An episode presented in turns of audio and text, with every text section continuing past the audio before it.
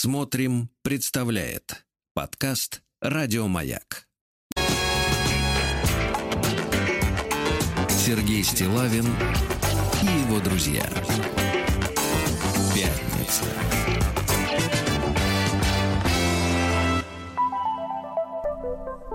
На лайте. Ну что ж, дорогие друзья, э, денек сегодня начался с импровизации. Здравствуйте, Владик. Доброе утро, Сергей. Я смотрю, руки-то чешутся, да? Чешутся по нирване. Чешутся, да.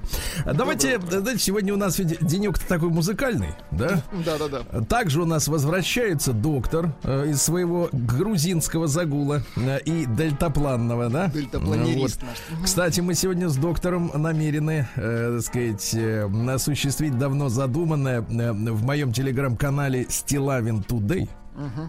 В 13.30 у нас будет острая тема.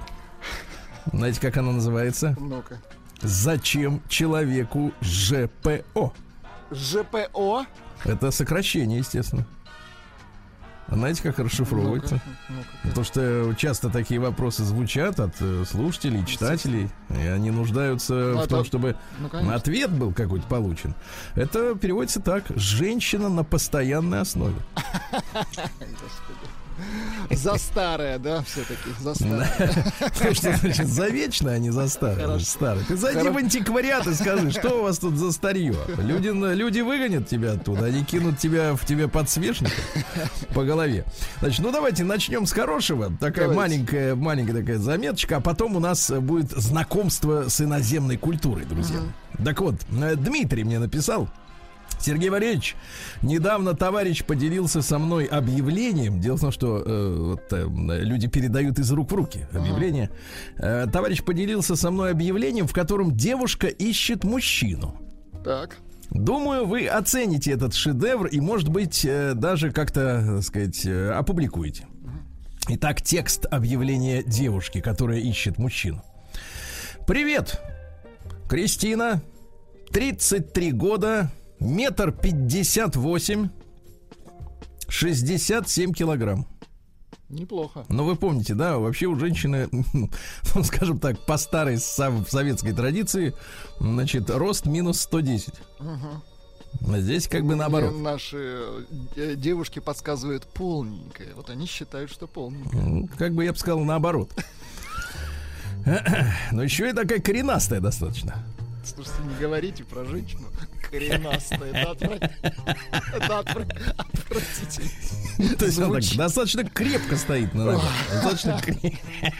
Давай- Давайте так. Ну, это ее право. ну, Меня это, честно говоря, вообще никак не задевает. А, Привет, э, Кристина, 33 года, метр пятьдесят восемь, 67 килограмм. Жизнерадостная, красивая, с хорошим чувством юмора, интеллигентная, образованная и дальше шедевр. Так. И просто девушка-вулкан. О, боже. О-хо-хо! То есть у нее из жерла исходит огонь. Готова к созданию счастливой семьи. Готова. Встретил, увидел и победил. Ты лидер по натуре и не боишься трудностей. Они должны тебя закалять. Отлично понимаешь свою мужскую роль в семье. Сидеть и слушать, насколько я понимаю, да? Да-да-да. А, Вот, не лежишь на диване от безделья, а постоянно идешь к развитию, достигаешь поставленных целей. У меня достаточно энергии, чтобы делиться с мужем и детьми. Да понятно. Домашний очаг будет прекрасен, и детки будут воспитываться Да будет- достойно. Как мы поняли, будет не просто очаг, будет вулкан в доме. Да.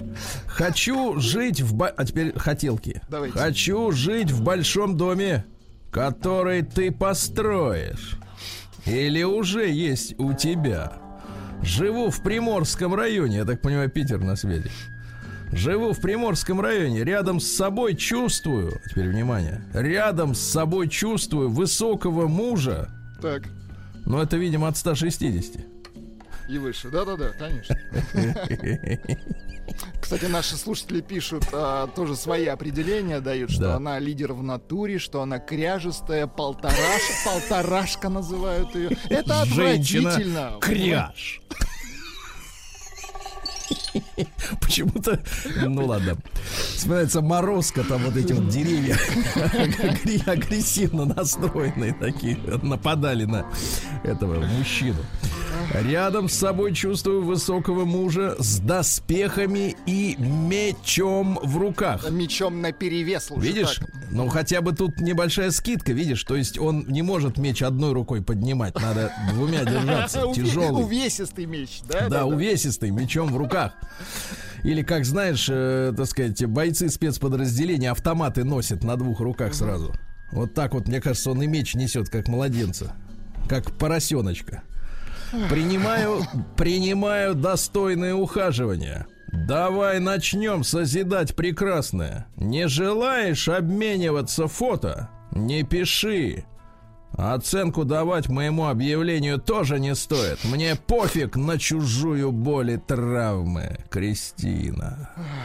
Мне кажется, это так. образец для написания, э, так сказать, объявления о знакомствах, как дорогие нужно девушки. призывать, да. Копируйте, только меняйте просто имена, возраст, э, вес, и рост. Вул... Остальное, остальное универсально для всех. Женщин. А вулкан поменяйте на сопку. Сопка это вулкан. Загадший. кому в доме нужен вулкан? Ну реально. Сергей Стилавин. А сопка кому? Его друзья. По сотке каждому. И, и не сопка, а сотка. Давайте. Да. Ну ладно, значит, удачи женщинам в поисках мужчин при ну, таких, конечно. так сказать, ожиданиях. Конечно. Да, и в путь дорогу. Я думаю, что десятки домовладельцев найдутся, так сказать, отзовутся и будут меня сегодня заваливать письмами на мой адрес и сказать, дайте мне координаты этой девушки. Угу. Да, дальше, что хотел сказать, товарищи. Э, вчера э, листал, как всегда, новости. Ну, э, мы вместе с Аннушкой нашей готовим новости для 8-часового выпуска по Москве, uh-huh. да, всякого интересного и э, фуфельного, скажем так. И вдруг, вы знаете, натолкнулся на известие о том, так. что в, в, в, чуть ли не в последнем грузовом самолете из Кабула так. Угу. сбежала, значит, э, первая... А, местная дива, местная поп какая-то. Да, сбежала пер, первая, так сказать, афганская исполнительница. Uh-huh. Из, из, ну, так, типа местная Примадонна. Местная я, звезда, честно, да, да, да. честно говоря, во-первых, конечно, я вот представился, ну, для меня Примадонна это как? Вот, нет, ну, Алла Борисовна, ну, да, Алла конечно. Борисовна, нет, а, однозначно Алла. Нет, но Алла Борисовна бы в грузовике бы не, не, не покидала, нет, ну, там, точно. Да, пришлось бы, наверное, вот. Но я имею в виду, что так. из этих, из новых, если представить, ну, что это такое? Это люрекс, да, какие-то там э, тряпки, э, вот. Ну, какая-то вот женская такая история. Вот представляете, она рядом с, э, так сказать, с ароматными, значит, с другими, так сказать, беженцами, она, значит, сидит, вся такая суперзвезда. Она победительница, кстати говоря, афганского голоса. Оказывается, вот знаете, есть у нас афганский голос. Да, у нас есть афганский голос, и это, извините меня, не, это, не, это не голос Талибана да? Нет, нет, запрещенного в России. Нет, это не голос автомата Калашникова. Да, мы просто мы при у нас, знаете, у нас стереотипное представление. Почему хотел об этом сегодня с утра поговорить? Вот, потому что у нас представление о том, что Афганистан, ну что у нас, какие у нас стереотипы, это маг, да? Это, это люди, маг, это, это, это, у нас конечно, маг. Это как Каждый калаш, тянется к конечно, кал... Калашников, ну, вот эти шаровары ну, все, ну, да, нет, шаровары, да, шапки, пуштунки, и вот здесь эти все. это, кстати, не очень даже и смешно. Да, да, горы, потом, конечно, вспоминается этот самый э, э, капитан, э, ну да, он там играл капитана, не помню, как фамилия у него, ну, короче говоря, комиссар Катани, который вот ну, вспоминается, естественно, излом. наше пребывание. Наше да, вспоминается, да. А, а вот каких-то да, представлений о культурной жизни, да, ну, какие-то люди живут в каких-то, ну, не знаю, ну, в каких-то вот странных условиях, которые, ну, в принципе, ну, ты душа там не ожидаешь, да, встретить, в принципе.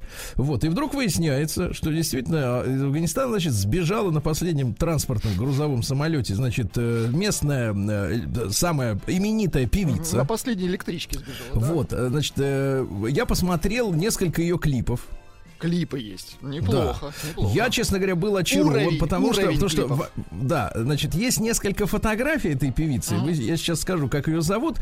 Фотографии, они все, в общем-то, не соответствуют действительности, потому что они, э, ну, знаешь, в этих программах, которые корректируют внешность, э, женщины ими очень пользуются активно, особенно в, на сайтах знакомств. Э, я, честно говоря, не понимаю, с какой целью, потому что если вы придете, э, вот, опубликовав такую фотографию, но придете вы, вас не узнают просто. То, в принципе, с вами отка вам откажутся оплачивать даже воду.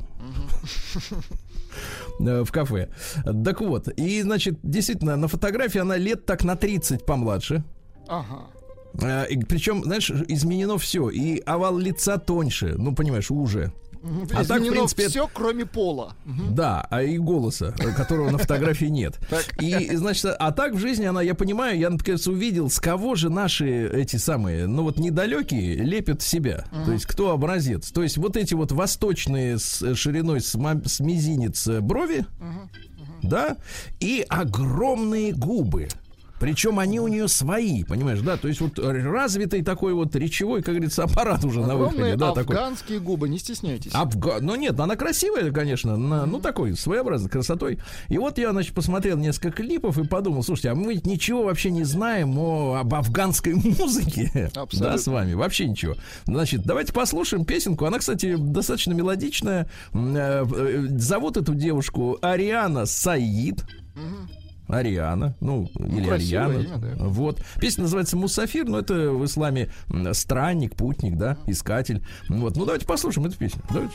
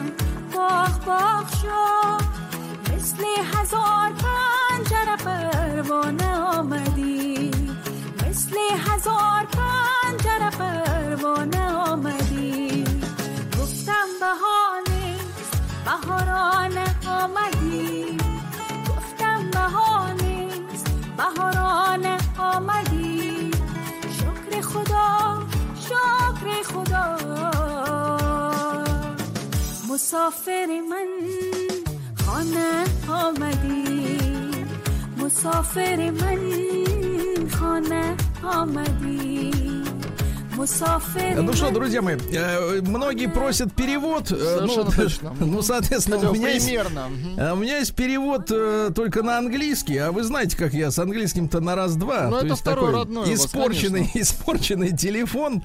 Ну, э, э, там тема такая, что э, я сказала, что нет весны, но ты пришел как весна. Спасибо, Господи. Мой странник вернулся домой. Вот э, ты меня, так сказать, очаровал, да, э, сводишь с ума. Ну и э, я почувствовала тебя на своем плече.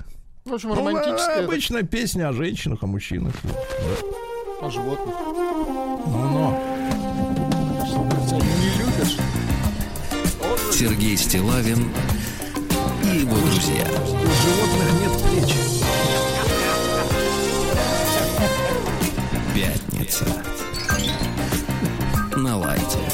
Да. Ну что, друзья мои, э, я хотел бы предупредить вас еще о новой эфире. В одном из чатов, в которых состою, ну, Так. так сказать, э, сами понимаете, всякие домовые, там, поселковые, чаты радиоведущих, ну и прочие, как говорится, коммуникационные такие профсоюзики. Так вот, э, описывают люди новую аферу. Представляете? Ну-ка. Значит, э, товарищу позвонили с, на смартфон, да, позвонили с телефона, в котором раз, два, три, четыре, пять, шесть, семь, восемь, девять, десять, одиннадцать, двенадцать, двенадцать э, знаков в номере.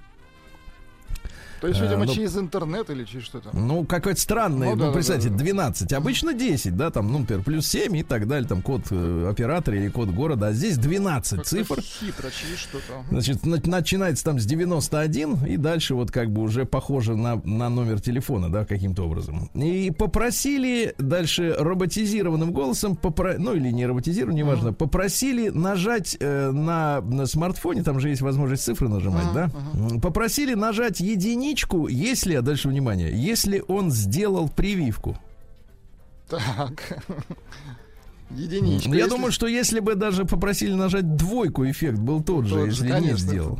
Не- так не- вот, э, нажать единичку, дело. если он сделал прививку. Он нажал единичку, э, сразу же его телефон заблокировался, был взломан, оттуда списаны данные его банковских карт. Ничего себе. ага. Так что будьте осторожны, когда вам будут поступать звонки с неизвестных номеров. И просить что-то Вот. нажать, да? Передайте другим, а также передайте людям, у которых сокровища есть, кнопочные телефоны. Там тоже есть цифра 1, друзья мои, да.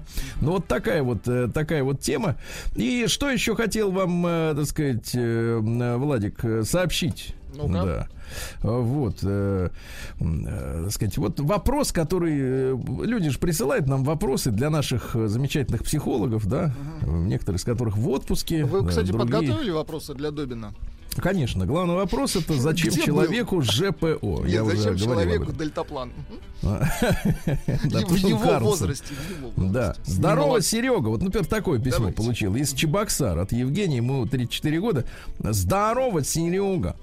Мне кажется, тебе и слушателям будет интересно, если Добин немного раскроет тему. Так. Почему, в частности, мужики, не все, но тем не менее, так сильно ухаживают за своими машинами в противовес собственного здоровья? Чуть застучало в движке, бегом в сервис или на автояму. А на третий этаж с одышкой поднимается, но к врачу не ногой. А если, э, так сказать, э, так сказать на, на третьей передаче в гору не тянет, надо точно заехать на сервис. Ну и так далее. То есть сами еле дышат, на свое здоровье не тратятся, а машину облизывают. Облизывают. Вот.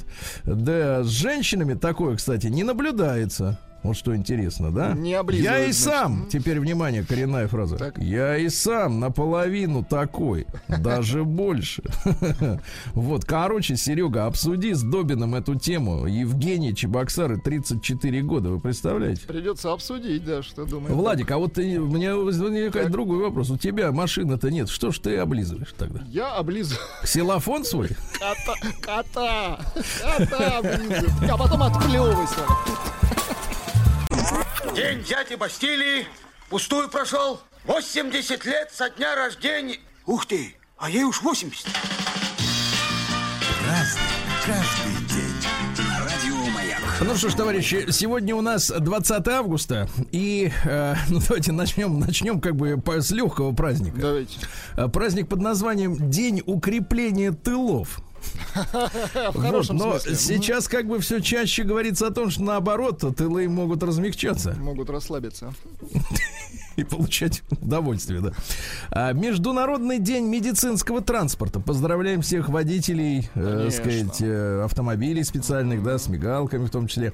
А, День э, виртуальных миров. Ну, вы понимаете, что э, по планам глобалистов они всех хотят загнать туда, как Нео, чтобы мы в капсулах плавали бы, да, и а сами бы да, и воображали, что мы в офисе. Ну, игруны уже все там виртуально. Все там. Но они ж худеют, вы знаете, была Да, новость да, на да, неделе, конечно, что из-за 400, переживаний. 470 калорий можно потерять за 2 часа и напряженной игры в стрелялку в каком-то. А женщина еще больше. Женщина, кстати, еще больше, она заводится, она вовлекается сильнее.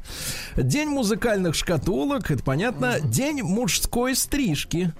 Ну, это тоже необходимо. А как вы определите сегодня, честно говоря, мужская стрижка или не мужская? Да Потому нет, что, нет уже по, по большому счету ни мужских, Таня, ни вот у вас какая конечно. стрижка? У меня то, то, что осталось, я ее так у вас называю. полубокс или Полу- как? Или у меня- канадочка? У меня, э, стрижка Тинтин называется. Рин Тинтин. Рин Тинтин, да. Да, я понимаю. Всемирный день комара. Ну что, э, что с комаром делать? Комара можно только прихлопнуть, правильно? Больше-то ни на что он не годится. Так нет, вывели же новый сорт комаров, которые людей не видят. Да, но мы-то их видим. Да-да-да. Значит, дальше. День лимонада. Ну, это как-то совсем пресно, да? Ну вот. День рождения Чебурашки сегодня. Это наш товарищ. Вот. Вы скажите, пожалуйста, вам из мультфильма, э, из героев мультфильма, вот э, кто, в принципе, был действительно вот по-настоящему, ну, по-человечески близок? Конечно, Шипокляк. Чебурашка ты Ну, конечно. Она всем нравилась, Шипокляк. У нее самые классные песни были. Ну, в принципе, она и победила 30 лет назад. Да. А, Всемирный день лени сегодня. М. То есть надо отказывать, люди говорят, неохота. А, Сегодня не очень хороший праздник с точки зрения диетического питания, но знаю людей, которые ну просто жить без этого не могут. Сегодня день любителей бекона. А вы знаете, кстати говоря, слушай, товарищи, сейчас же появился этот самый говяжий бекон. Говяжий. Говяжий бекон. Но на самом деле, если честно, вот э, тот бекон, который продается, он бывает же такой подкопчененький, да, уже. Но он, на самом деле его даже по большому счету можно есть, вот просто открыв пачку, уже, так сказать, уже вкусно, Он да, уже становится. готов, да, к употреблению. Да, а вот эта штука, это сырая. То есть фактически такими же ломтиками тли, длинными, да, с жиром там со всеми делами, нарезана тонко-тонко сырая говядина. Вот, которая, конечно, не яна нисколько не копченая, ничего, но просто тоже вот э, я как-то попробовал такую штуку. Ну, да, вот такая получается яичница, омлет с мясом, условно говоря, да, так с тонким. Ну и сегодня русский народный праздник Марины Пимены. На Марины Пимены наши предки наблюдали за аистами. Ну, аиста узнать э, нетрудно, у него шея длинная, башка маленькая и крылья большие. Да, и да? очень похож на цаплю. Мгм. Да, если птицы готовились к отлету на юг, ну то есть собирали документы, Чистили. Чемоданы, да, то значит надо ждать холодную и раннюю осень. Если не видно, тогда будет тепло. Ну а поговорки какие? Марины, не ищи в лесу малины, девки лес обойдут, дочисто обдерут. Ясно? Крепко. Праздник каждый день. Ну что, не знаю, отметит ли сегодня этот день в Америке. Надо бы, потому что в 1619 году голландский корабль, кстати, удобно на кого свалить, можно на голландцев, да, доставили в Америку первые 20 африканских негров. Не Замечательно. афроамериканцев, ребята, а негров доставили, да, которые были проданы в рабство обитателям Джеймстауна. Вот видите, Э, вот такая вот история, да, доставили. Но вы понимаете, как этот процесс происходил? Не сами голландцы негров отлавливали, э, были враждующие в Африке племена, которые порабощали своих же, ну, скажем, однорасовцев, Ну, однорасовцев, короче, можно так негры, сказать. э, те, которые рулили, они сдавали вот этот вот ненужный им хлам. Ну, типа. Что, что значит хлам? А, они их Не брали, хлам, а побежденных, брали в поверженных. плен, да. Поверженных, просто, ну, да. как. Нет, это работорговцы, это Нет, ну плохо. хорошо, что не убивали уже. Нет, ну а как, кстати говоря, очень много людей уби- умирало в, тру- в трюмах, а, потому что условия-то были нечеловеческие. Там чуть ли не до трети, а может даже половина только доплывала. В общем, жуткая история на самом деле. Но вот видите, мы нашли виноватых. Голландцы первыми это начали. Нет, Надо- виноваты местные, которые воевали друг с другом. И они виноваты, Конечно. да. Все виноваты. Вот. А В 1000, давайте, 704 году сегодня штурмом взята шведская крепость Нарва. Но до сих пор она есть. Там хороший балкон. С балкона открывается чудесный вид на реку Нарову. Э, Ресторан Вот. есть там внутри? Э, В башне нет. Вот ресторан по- неподалеку. Э, Вот. Ну что, это на, на- на эстонском сейчас берегу. Ну, то есть, в принципе, это все шведская культура. То есть, там, э, когда говорят, знаешь, вот Таллин, столица Эстонии, ну, отстроили-то кто его? Шведы да немцы. Согласен. Вот. То- Поэтому так всегда туда и тянуло людей, э, как в Европу, потому что это и была, собственно говоря, ну, Европа. задворки, конечно, задворки, но тем не менее.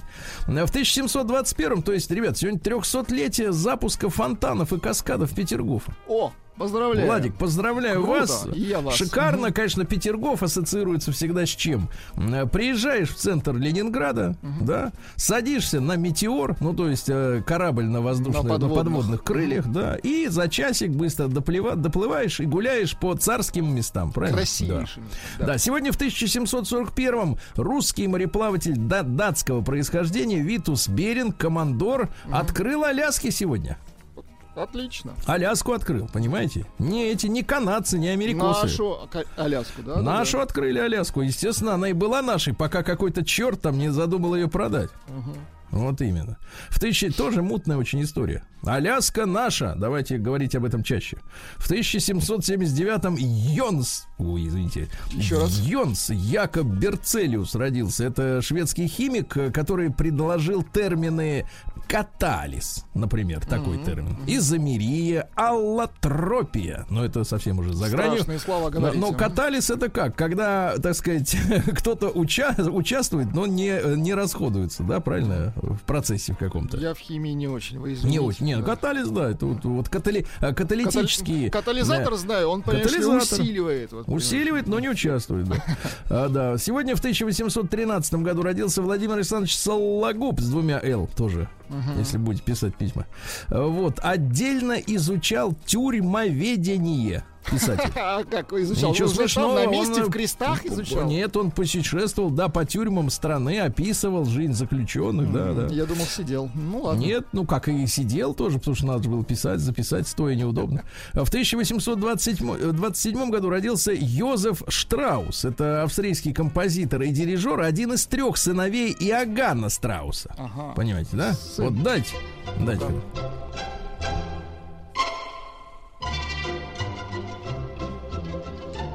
вот они все такие игривые. Штраусы. Ну что, идешь там, кофеек, э, ну, так вот сказать, попиваешь, вот она вот тебе идешь по... Вы же ходили по Вене, правильно? Были в Вене? Ну что, были. идешь, тут тебе, понимаешь ли, это отбивная, это свиная, как она у них там называется-то? Работать не хочется точно, и войны Да. не хочется, ничего не хочется. Тафель шпиц тебе опять же выставляют. Помнишь, что это такое, да? Ну, это... про- противно вообще просто. Да, противно делать нечего, то есть не хочется. Совершенно. Да, в 1857-м разгорелся в этот день скандал вокруг публикации Бадлеровского произведения «Цветы зла». Он оскорбил общественную нравственность, на него наложили штраф. Давайте почитаем, как наклад, э, то есть за что наложили. Так.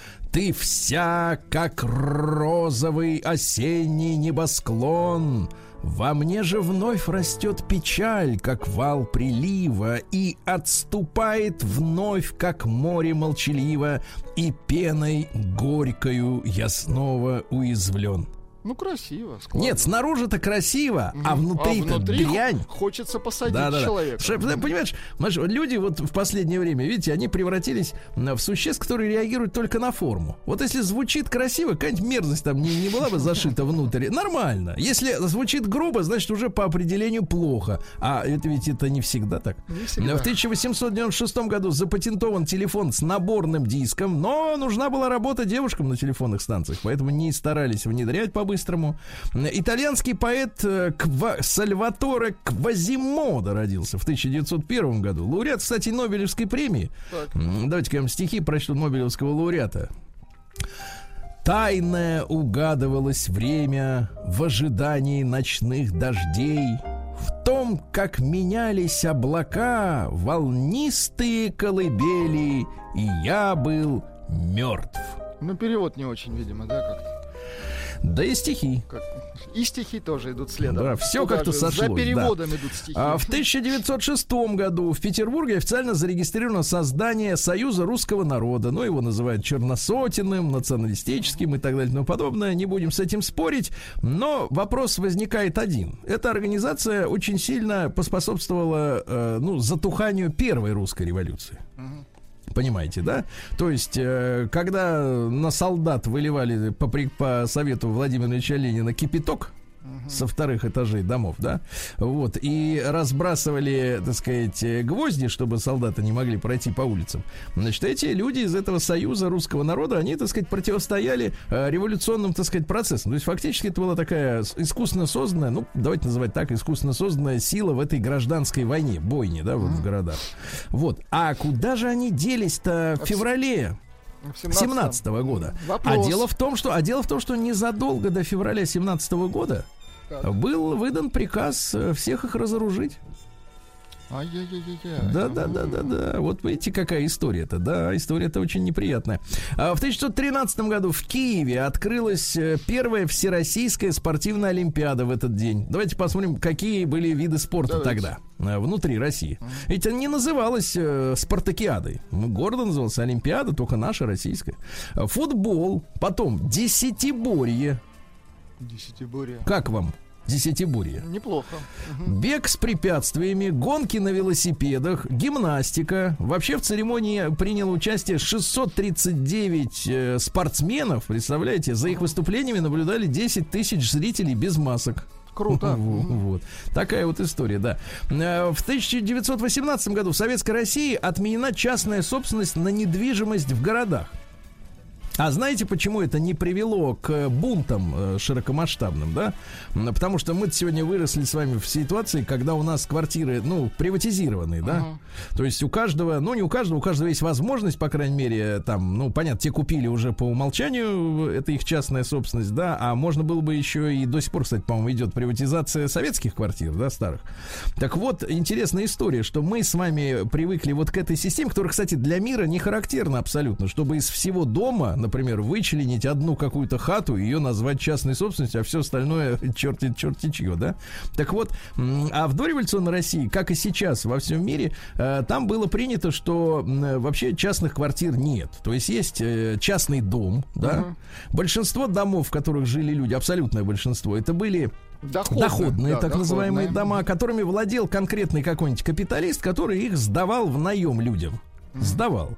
И поэтому, естественно, когда сказали, что у этих капиталистов эту недвижимость отбирают, да, а теперь вы будете платить квартплату не ему, а в кассу, в, сбер, в сберкассу, да, ну, условно говоря, или на почте, вот, то люди не особо сильно-то и напряглись, понимаете, Да, да? Класс, есть- еще и платить не надо, да? да, но, но столько платить не надо, да, сколько да. хотел капиталист. Да. В 22 году из Москвы начата широковещательная трансляция радиопередач, так сказать, у нас. В следующем году будем отмечать столетие, да, уже вот как бы, да, радио общесоюзного. Ну и в 32 году родился Василий Павлович Аксенов, э, русский писатель, э, который, так сказать, советской властью не очень дружил, но вот у него есть произведение «Остров Крым», Любопытнейшее. А Там он рассказывает о том, как э, гипотетически после гражданской войны Крым остался, ну, типа Гонконгом.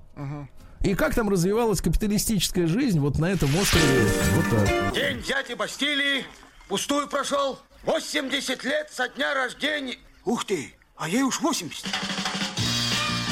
Разный, каждый.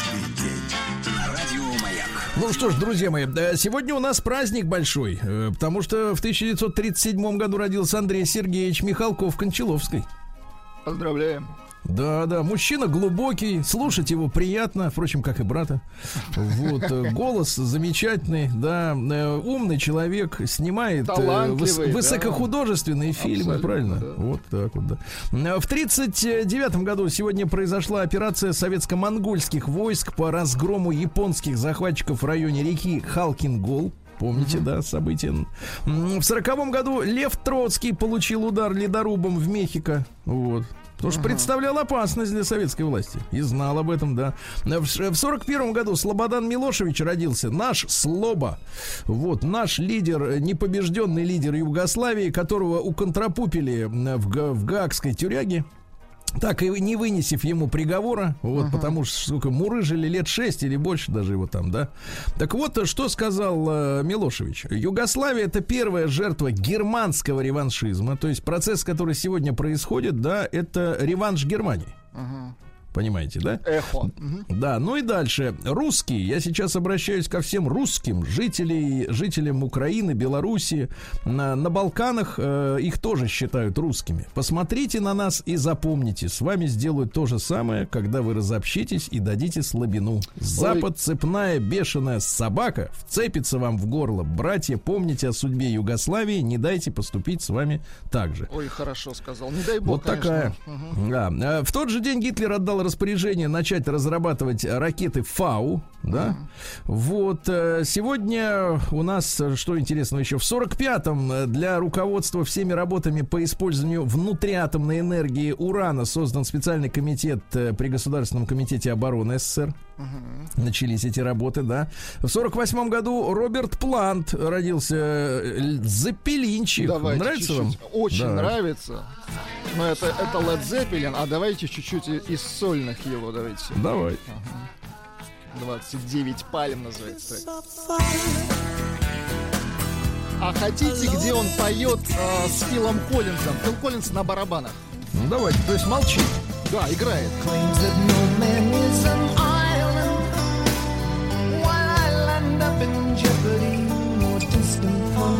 Шикарный вокалист, конечно. Прекрасно. Да, в 49-м Фил Лайнет из группы Thin Lizzy. Это что такое-то? нас? Там в свое время даже играл Гарри Мур. Вы знаете, хорошая группа. haven't changed, had much to say. But man, I still think them cats are crazy. Ну, Так, да. В 51 году, то есть 70 лет назад, друзья мои, в Советском Союзе создано ДОСААФ. Ну, раньше был Асавиахим, а теперь ДОСААФ, Добровольное общество содействия армии, авиации и флоту, да. В 53-м Владимир Петрович Вишневский, поэт, вот родился. Ну, замечательные э, одностишья, мне нравятся некоторые из них, да. Например, «Идут года, мне все еще за 30». Да класс. С такой зарплатой трудно быть любимым. Наш человек. да. Или давайте еще. Смертельно спать хочу, но не с кем. И, наконец, наконец, совсем уже, э, так сказать, мне кажется, вот эта Ну-ка. вершина. Ну-ка. Красивая у вас нога. А где вторая? Жук, а? Жестко, да, жестко. Да, да, да. Сегодня в 66-м году родился вокалист и гитарист группы Пантера Дэрил Эббот. Ну, Вот. А ведь его застрелил какой-то подонок, представляете? серьезно? Да, в 38 лет. Ну,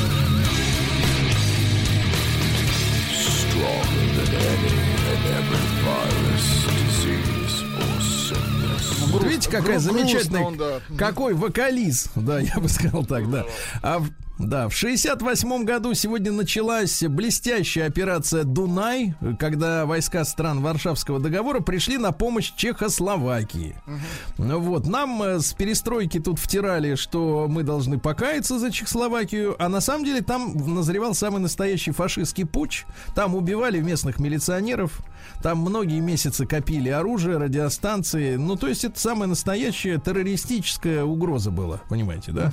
Ну и в наши в 22 часа 15 минут э, поступил сигнал э, с кодовой Волтава 666. Вот. Мы Ну и наши, наши ответили, начали... «Выезжаем». Нет, очень, очень х- хорошо все было сделано. Наши на гражданских самолетах, э, то есть типа под видом обычных рейсов прилетели э, в аэропорт Праги. Высадились, захватили сразу аэропорт, чтобы туда не приземлились это э, немцы с англичанами.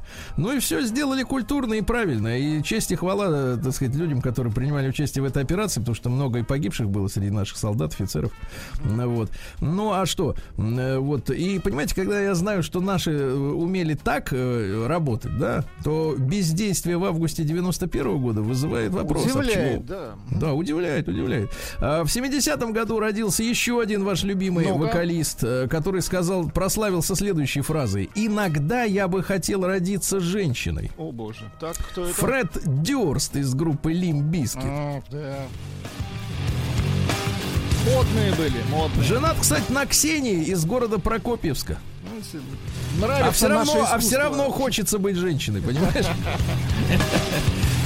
Друзья мои, сегодня наш общенародный праздник. Э, Сегодня 50 лет отмечает, э, так сказать, отмечается Стаса О, Костюшкина. боже, золотой голос России. И золотое тело. Прощание промолчать Да чуть-чуть. Когда страдает качок? Пробуй удивить себя Не плакать и не целовать Да, Да ну, прекрасно, прекрасно. Ра- Жаль, что дуэт распался. Мне кажется, что оба проиграли от этого м, абсолютно. Абсолютно. В 80-м году э, сегодня не стало, друзья мои, по-настоящему замечательного и любимого артиста Джо Дассена, к сожалению. Вот На монстр, Таити да. выключилось сердце у мужчины. Да.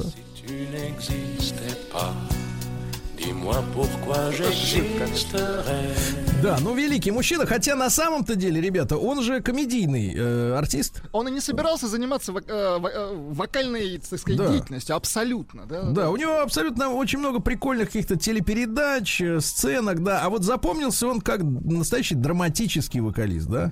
Вот, э, сегодня в 91 году не состоялось подписание нового союзного договора из-за ГКЧП, но я уже говорил об этом вчера, по одной из версий хотели, так сказать, э, и Россию по такому же способу поделить, так сказать, да. Поэтому в какой-то степени может быть предотвращено, можно, могло быть предотвращено худшее, вот. Ну и в 98 году не стало Андрея Панова Свина, лидера Да, группы помним. «Автоматические удовлетворители». Помню. И вас поправляют, пишут, что Вишневский мазь изобрел. Это не мешает ему складно мыслить.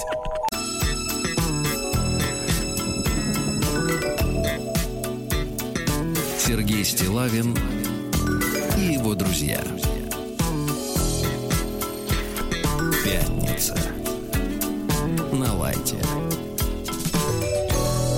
Что ж, товарищи, сегодня у нас пятница. Мы сегодня ожидаем, что на дельтаплане прилетит в студию доктор Добин. Очень да? ждем, очень. Э, В помощь ему хорошая погода, плюс э, 25 градусов сегодня в столице, вроде как даже и без дождя.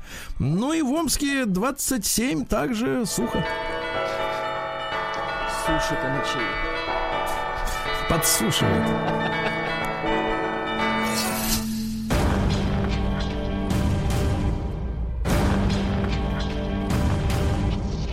Новости региона 55. Итак, друзья мои, что же происходит у нас в Омске? А вот что, молодая, нет, это про молодую позже. Э, а, многим амичам не могут перевести 10 тысяч рублей, положенные от правительства. Эти люди пропали. Более 1600 указали неверные реквизиты. Понимаете? Неверные реквизиты, дорогие товарищи. Надо обязательно проверять все реквизиты.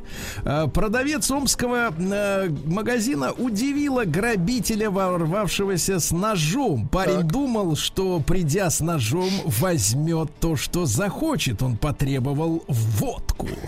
Но женщина оказалась не робкого десятка, друзья мои, не робкого, да.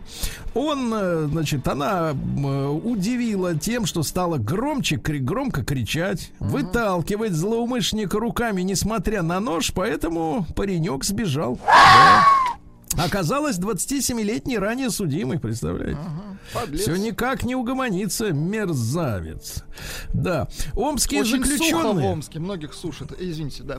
Да, давайте вот, э, о, так сказать, о творчестве. Снова Давайте. творчество. Омские заключенные теперь сделали вагон для перевозки зэков, то есть своими, как говорится, руками. А, В новом миниатюрном вагоне м, вот э, размером э, 50 сантиметров в длину, высоту 40 сантиметров, ширину 15. Ну, то есть Компактный в- достаточно. В масштабе, да, в масштабе, так сказать, один к двум. Ну, Вот в новом вагоне есть нары, зэк, а также гражданин-начальник. Это сотрудник НКВД, которого двое омских зэков делали собственноручно. М, Вот для омских заключенных на досуге изготовили вот э, двое, да, э, макет, макет сделали сидельцы исправительной колонии номер 12. Видите, это искусство, конечно. А мечей избавили от шумной рекламы на улицах. Да, дело в том, что с 25 августа запрещено транслировать на улице звуковую рекламу, чтобы она гавкала и говорила, что людям надо покупать. Теперь в тишине надо делать. Очень это, да. хорошо. М, А Мич хотел помочь знакомой вызвать э, такси Так. и жестко обломался. Посмотрите, что произошло, товарищи. А, 27-летний Амич рассказал, что выпивал алкоголь со знакомыми в кафе на улице Кирова. Продолжать вечер компания отправилась в квартиру друзей на улице Крупской. Э, В конце посиделок одна из девушек, находившихся в квартире, попросила у паренька телефон для того, чтобы вызвать такси. А он на следующий день смотрит, а на счете ноль. Ну, Оказалось, так? Оказалось, что Амичка, Так. да, которая якобы вызывала такси, вот, она, значит, залезла в его банковское приложение, переслала все деньги, 111 тысяч рублей себе. Но украденные средства, а теперь, внимание, давайте, друзья мои, мне, для меня всегда было загадкой, что такое женская дружба. А вот что. На украденные средства девушка купила себе и подруге телефоны. Понимаете, да? Теперь Прекрасно. кража, теперь кража. Прекрасно. А Губернатор Омска Александр Бурков оказался парашютистом. Представляете, у него уже за спиной, э, то есть за плечами, ну, неважно, э, три прыжка. Три Очень прыжка. хорошо. Хорошо. молодец. А Только после ареста своего любимого Porsche Cayenne Turbo десятилетний, э, десятилетнего, так сказать, э, срока использования, Амич согласился погасить долги 300 тысяч рублей. Вот Очень видите. хорошо. Юный Амич решил поиграть на парковке. Родители э, фиг знает куда провалились. Да, и пятилетний мальчик начал играть на парковке и, так сказать, был сбит ладой приорой, потому что неожиданно выскочил из автомобиля. Сейчас ведется проверка. Видите? А Мич оставил свою машину другу автослесарю, Так. чтобы тот ее подлатал. А утром обнаружил ее в кювете. Оказалось, что 22-летняя девка этого э, автослесаря, значит, э, увидела ключи на столе, Такая- села в машину, О, ключи. начала кататься, да, по городу, и в итоге общий ущерб-то 180 тысяч рублей, не хухры-мухры. Жаль. Ну вот именно, и все, как с куста вы должны говорить, а не жаль. Да, суровая амичка ранним утром сломала челюсть девушки. Ранним Дело в утром, том, что... да? Да. То есть э, это была 20 утренняя челюсть. Да, 29 лет, еще не нажеванная. Да, значит, 29-летняя ранее неоднократно судимая Амичка в 5 утра поссорилась с 17-летней девушкой. Росинки еще маковой там не было. Ай-яй-яй. Да, и, соответственно, свернули, да и да? пасты зубной тоже, я так понимаю. Так. Да, и в итоге на, на фоне личных неприязненных отношений, а знаете, как это просто возненавидеть человека? На раз. Да, чик, и в 5 утра уже ненавидишь. Ну, в итоге сломала челюсть девушки. Вот именно, нашла с кем драться, да? Давайте перейдем к обычным новостям.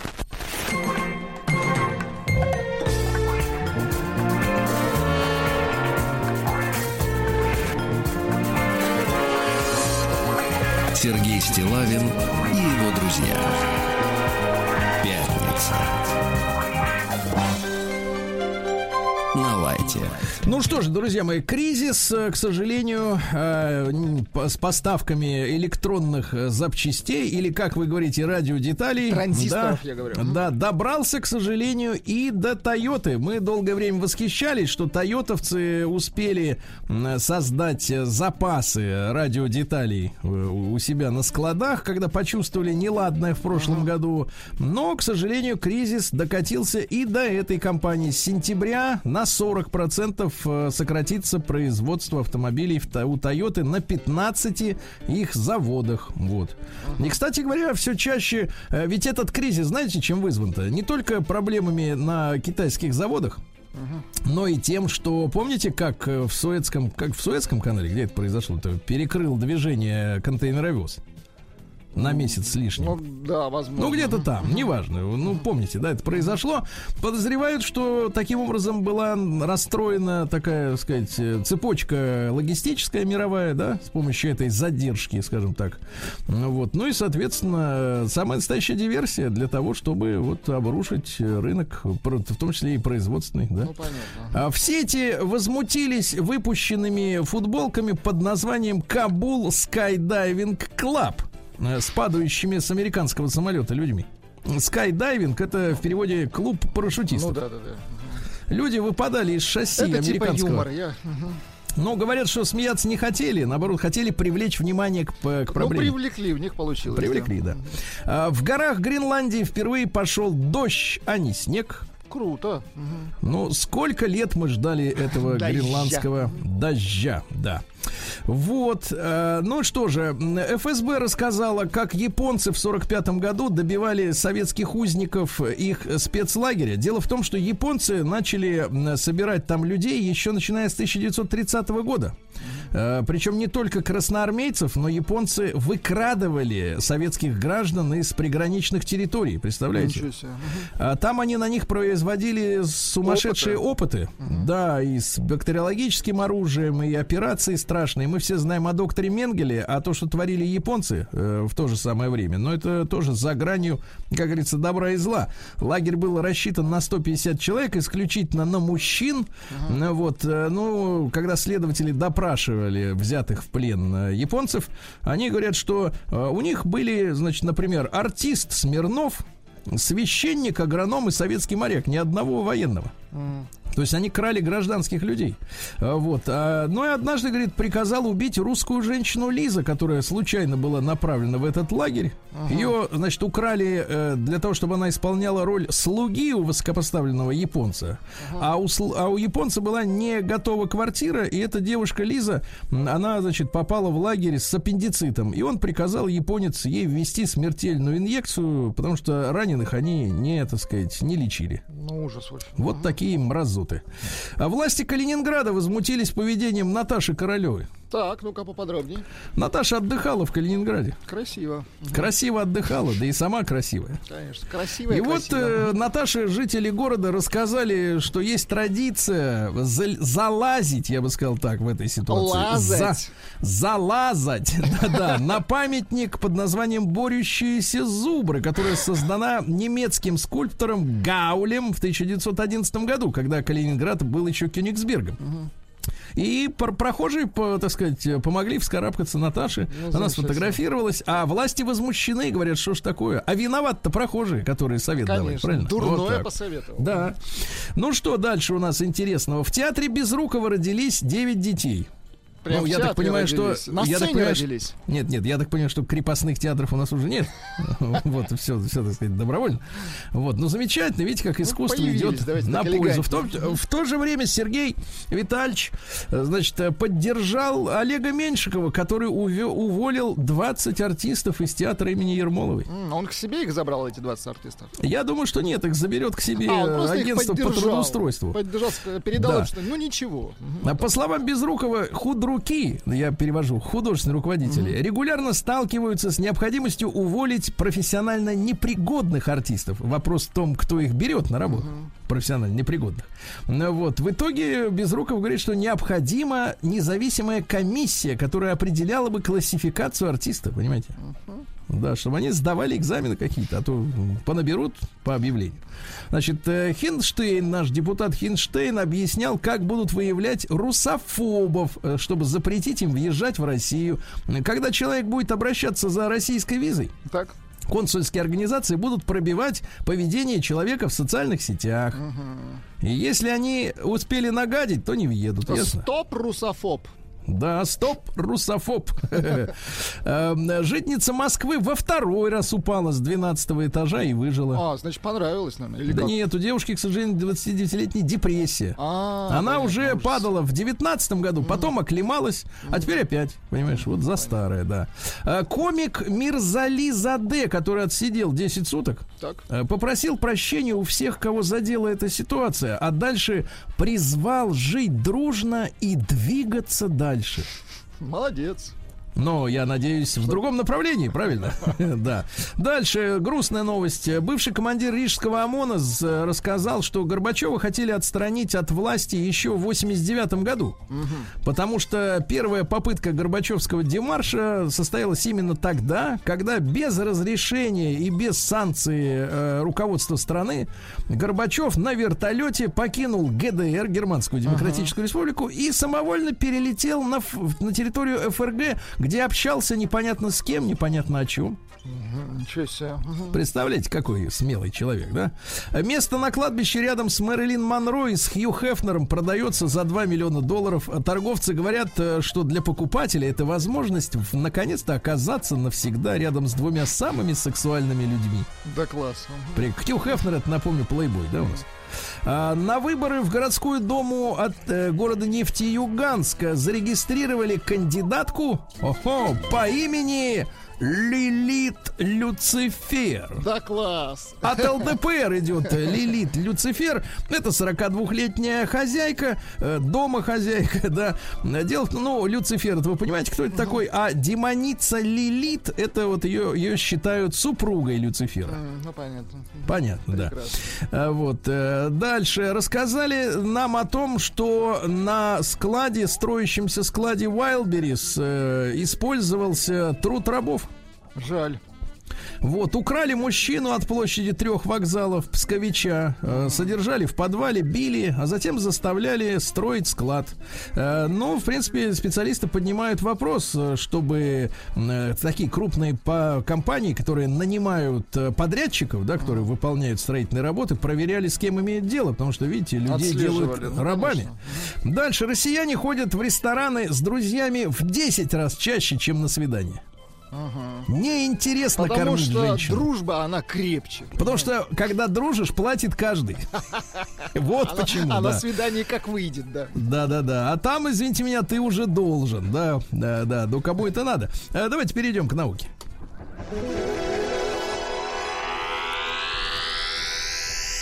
Наука и жизнь. В Питерском университете нашли зависимость между э, прививкой от туберкулеза и борьбой с коронавирусом. Оказывается, БЦЖ. Вам делали БЦЖ? Не помню, наверное, может. Ну вот видите, а вакцина, она, значит, соответственно, укрепляет иммунитет. Э, короче, значит, тоже э, хорошо. Предотвращает, кстати, рак и диабет, между прочим. Вот так вот. Медик э, назвала э, предельную дозу сахара в день. Дело в том, что под сахаром имеется в виду не, те, не тот сахар, который вы сыпете и сыпете себе в чай и кофе. Песок, так, а какой? А вот все то, что находится и в продуктах уже готовых. Так вот, 50 граммов максимум, что можно, ребята. Да. Одинокие дрозофилы, как и люди, едят больше и спят меньше. Ну, хорошо. Видите? А ученые установили пользу полигамии для дятлов. Знаете, у нас есть выражение, вот дятел, а теперь, оказывается, это хороший человек. Полигамные дятлы производят э, в полтора раза больше потомства, чем моногамные, и размножаются на несколько лет дольше, ясно? Дятел ходок получается. Да, дятел он размноженец. Вот, в итальянском, небывальщина, ребята, в итальянском океанариуме акула родила детеныша, зачатого без участия самца. Там нет ни одного самца, только самки. Ничего себе. Сама родила. Говорят, такое иногда случается у муравьев или пчел, а также у некоторых рыб и птиц, но чтобы акула. Вот. Назван лучший способ превратить Марс во вторую Землю. Надо по Марсу шарахнуть астероидом, и тогда там все заработает. Ну, это мы можем, да. Да, это по- просто. 200 миллилитров минеральной воды это максимум, что можно выпивать в сутки, товарищи. Ну и не страшное. Под Рязанью нашли останки птерозавра. Ты представляешь, Под куда Рязанью? они- Круто. Да, добрались до Рязани. Давайте перейдемте к капитализму. Новости капитализма. Так, ну что же, э, Скарлетт Йоханссон родила второго ребеночка, назвала его Космо. Космо. Наши поздравления. Космо. Космо. А, Получающий огромные гонорары Дэниел Крейг, самый богатый актер, кстати говоря, сейчас, оставит детей без наследства. Говорит, э, традиция передачи наследства это безвкусица. Вам не жалко детей? Нет, просто не хочу. Как Безвкусица, Преображенский да, да, да, да, да. Э, Вот, э, мотогонщик женился на своей сестре, знаменит португальский мотогонщик Мигель Оливейра, но на сводной сестре. Дело в том, что это дочь э, жены отца от другого Ну, мужчины. сводная, То есть нормально. это не родственные люди. Абсолютно. И, Да, они полюбили друг друга, когда им было 11 и 13 лет, и, наконец, они вот, ну, близкие люди, очень хорошо, да. Ну и, наконец, страшное, мужчина, вам на заметку. Так. Девушка выгнала из дома мужика, которому позволяла ездить даже на своей машине, так. после того, как во сне, во сне он угу. милый, бедный, начал повторять имя и фамилию своей любовницы. Вы представляете? Ее... Вот так вот, вот примерно. так вот примерно. И выгнала. Все, давайте красиво.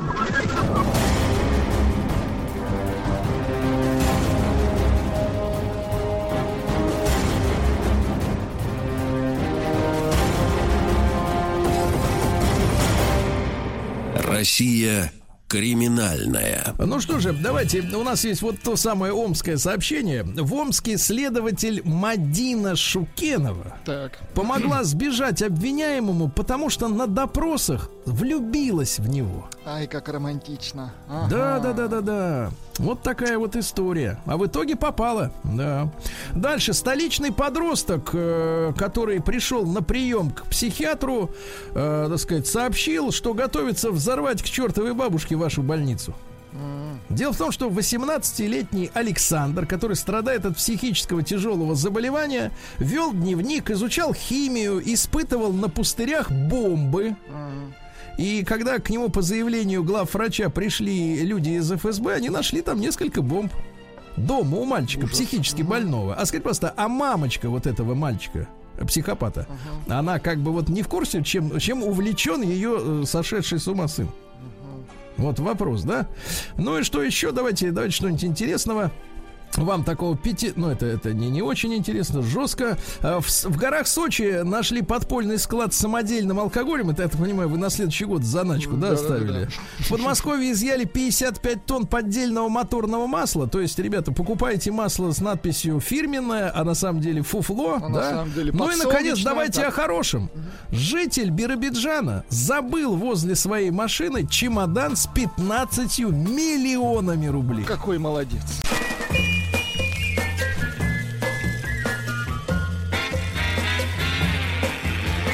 Новая музыкальная программа. Так, ну что ж, дорогие товарищи, сегодня у нас пятница. Я напомню, что э, в четвертом часе с нами доктор, э, сошедший с вертолета. Э, вот. А э, сейчас мы будем э, зондировать музыкальные вкусы женщин. Да? Очень хорошо, да. С кого начнем-то из женщин? Да как хотите. Давайте начинайте. Давайте. вы. Самый юный. Давайте, да. С юности начнем.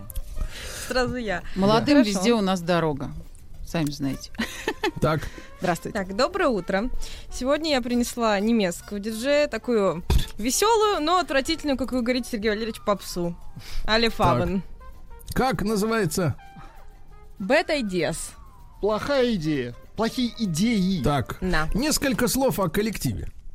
Ну, это вообще один исполнитель, это немецкий диджей, он пишет разные веселые песенки и сейчас вот стал выпускать свои дебютные альбомы. А где собственно. вы э, узнали-то о существовании этой гадости? Кто Да, где-то крутилась и как-то Где-то за- крутилась завертелась, и да, и послушала. Ну а, да, это она, она значит, очень- а это значит, девочка моя, что не настроены душевные фильтры у тебя. Давай, Не, ну там Мерси, знаете, какой текст? Он ну, замечательный. Какой просто, текст? Да.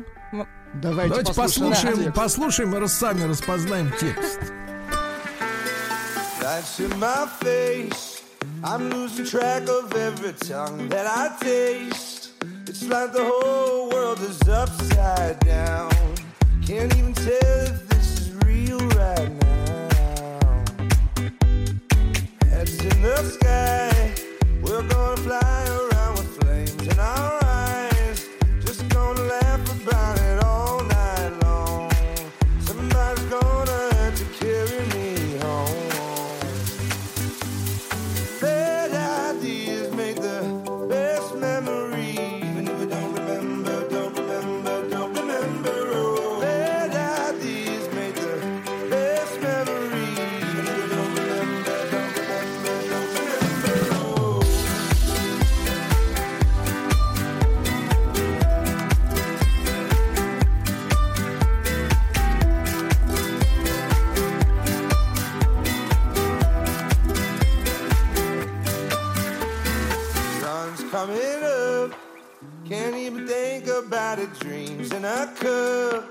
Just wanna dance about it, lose our minds. Just wanna dance about it, lose our minds. Lights on my face. I'm losing track of every tongue that I taste. Just wanna laugh about it all night long. Somebody's gonna have to carry me home. Bad ideas make the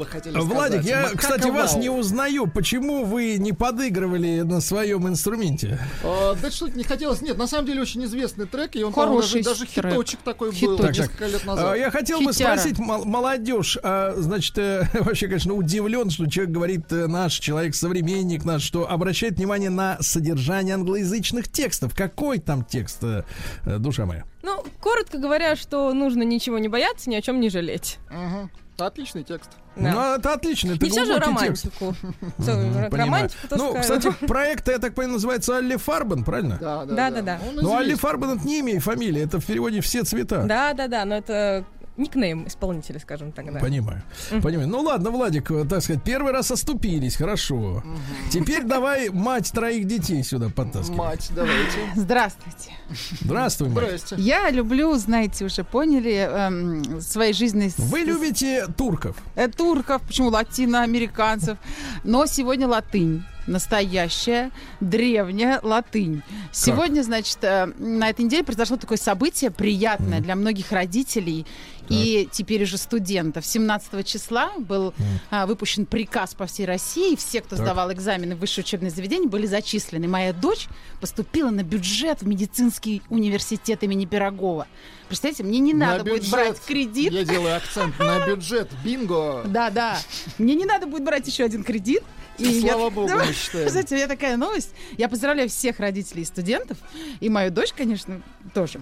Вот. И поэтому я хочу включить вам стариннейшую песню на латыни. Ну, вы знаете ее, конечно, Гаудамус. Это гимн всех студентов, но я не буду вас мучить прям латынью, хором. И что же, я совсем у нас все-таки Могли бы помочь на фоне молодежи-то. Легкая музыкальная программа.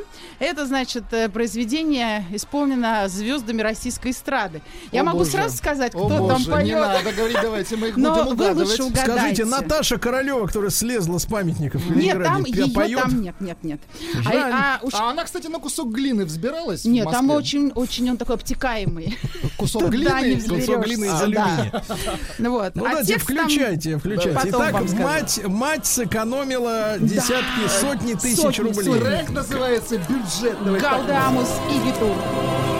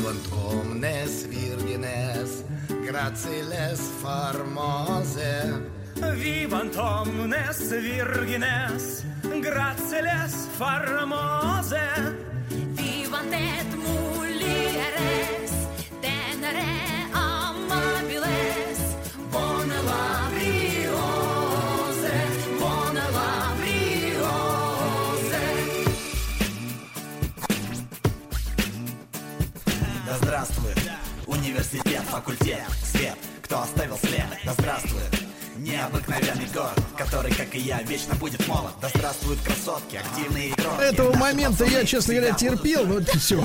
Достаточно. Значит, э, текст переводится на русский язык. Да. Мать сэкономила бабла нехило.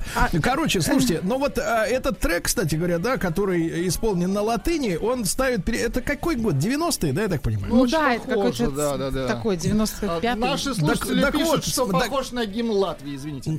Ну, во-первых, да, но смотрите, этот же вопрос у нас ста- ставится следующим образом. До какой степени у звезд тех времен, ну, по большому счету, были неузнаваемые голоса, потому что я услышал троих. Вот давайте, вы наверняка знаете список всех исполнителей, да? Всех я не нашла. А знаете? вот смотрите, я узнал, нет, Давайте. просто я не пользовался никакими справочниками, никаким шазамом. э, Я узнал манго-манго. Ага. А, В самом ногу- начале Маликов был, да. вот Ногу свело, узнал, да, там так достаточно гнусаво пел. Да, да, да, и, да. по-моему, Алена Свиридова там Есть, какой-то. да, угадали. там есть, а да. еще есть Буйнов, он вторым там поет, и Маликов. Да, но, к сожалению, вот видите, вне репертуара собственного люди... Ну, слова, замечательные слова. Ну, Гаудамус слова? игитур. Да сэкономила бабла, это я понял. сумус. И так Да. будем радоваться, Да. пока мы молоды. Хоть мы с вами и не молодежь, но радоваться нам это никогда не поздно. вы не молодежь, Анна. А, мы с вами, Сергей Валерьевич, в один год на пенсию идем. Что значит, в один год мы с вами уйдем? Я с вами никуда идти не собираюсь. Сначала нужно операцию Никуда не сделать. собираетесь, а на Да-да. пенсию вместе. Значит, э, Владик, давай-ка свою Так, у меня запускай. сначала будет романтическая история. Ну, такая грустная романтическая история. Я учился в Сочи, как вы знаете, и, кстати, неделю назад там был. Вот а, в школе, в школе я был влюблен в девушку. Так. А в школьницу, естественно, она Так была... что-то потом изменилось? Ничего не изменилось, просто смотрите. Все было очень без грязи, как вы называете. Платоническое. Платонически, чисто. Без лежаков на Вот. море, я так Просто понимаю. вот как раз неделю Соседних назад, чуть лежаков. больше, я проходил мимо ее дома, мимо вот той Так. моей любви. Вы Аж- её да, увидели? Нет, не увидел. Мимо дома просто проходил. А Аж- сердце-то ёкнуло? Ёкнуло, А конечно, ёкнуло. Свет! Она жила, да подождите, послушайте, она жила на пятом этаже, такая угловая квартира, обычная пятиэтажка. ну, Моя такая, любовь с- на пятом этаже, Да, да, да, советская. Вот, а вы знаете, что на юге, на юге белье сушат а, прям на балконе. На ну, или на вынос. окне, просто на вынос, Ну да, да, да. да. Не только на юге. Вот, и я, честно говоря, нахлынули чувства. я Так вы, вот- вы увидели там свои трусики? Нет, вы угадали, но огромные женские трусы я увидел. И это, конечно, меня очень расстроило. И сразу все Ну, понял. может, они квартиру Ну, давайте, продали. включайте, Может быть, это- так нет, и у нас-то, Сергей Валерьевич, они не уменьшаются с годами. Я вам ставлю... мне- попробуйте угадать, Нет, кто какая-то это. не очень приятная история. Это романтическая история. to make a poem sing. With music and words I've been playing. For you, I have written a song. And just so you'll know what I'm saying, I'll translate as I go along. Fly me to the moon and let me play among the stars. Let me know what spring is like on Jupiter and Mars. In other words, hold my hand.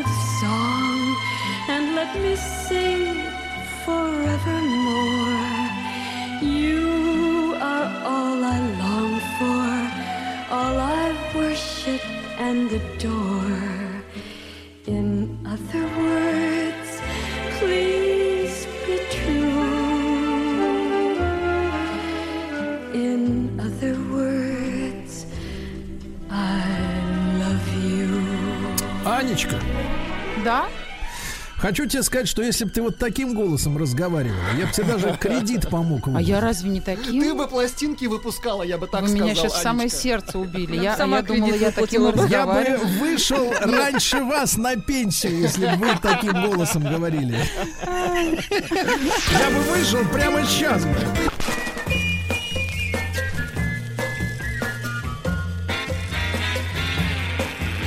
Новая музыкальная программа.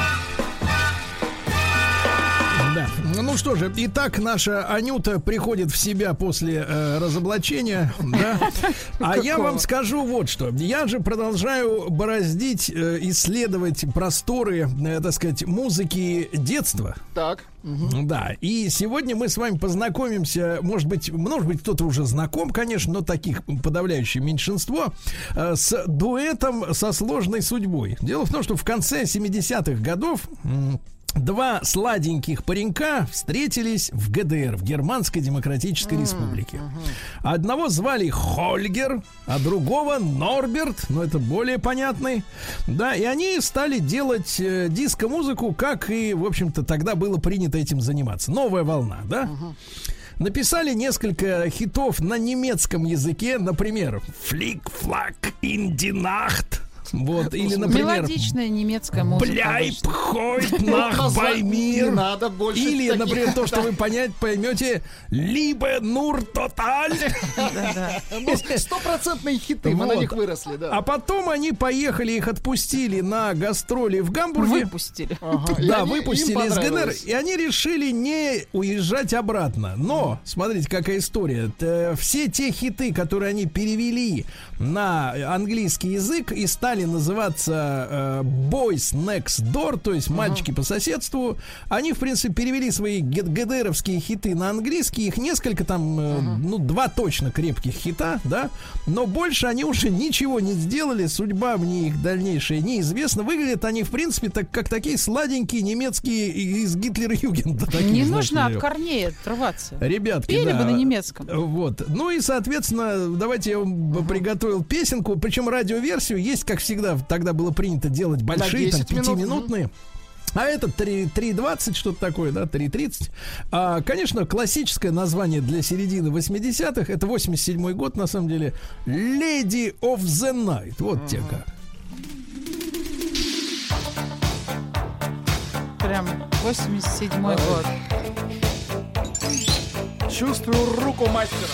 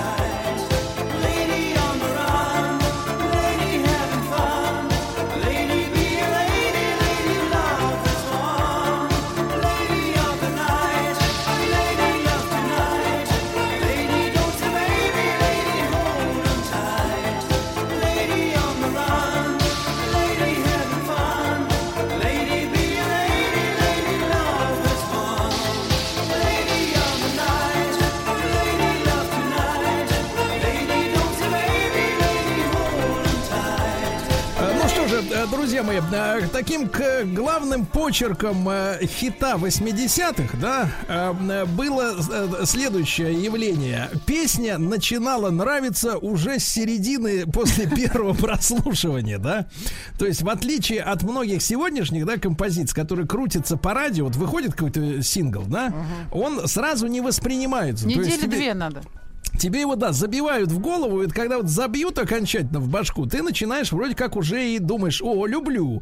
А вот вещи, которые делались в 80-е, ну, все вот эти Modern Talking, ну, вся Германия, да, грубо говоря, все, ты, ты начинаешь слушать песню э, со второй половины, ты уже понимаешь, что она тебе уже Ну, зашла. плюс эти все звуки, которые ласкают вот ухо, да-да-да, вот это вот всё электрическое. А, Конечно, по звуку просто такое Family Bad Boys Blue, понимаете? Чувствуется продакшн германский конца 80-х, это прям вот слышно. Огонек в школе. Хотя я сам трек не сл- первый раз слышу. Ну, Да, не да, да. Ну, это редкая история. Но потому что, я говорю, они как только смылись э, в э, ФРГ, да, э, ну, в общем, не знаю, чем они за- занялись там, честно говоря. зачем нам петь?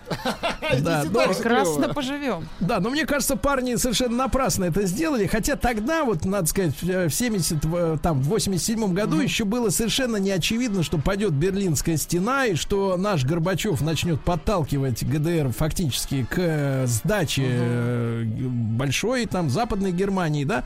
Э, Ведь эти процессы немцы, кстати, держались до последнего. Они, по-моему, еще в 88 году отрицали перестройку Они как не, таковую. они не верили, кстати, что вообще им предложат даже такое.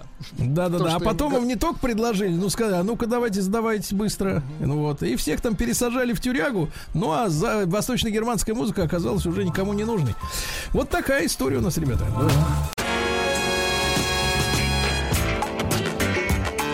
Сергей Стилавин и его друзья. Пятница.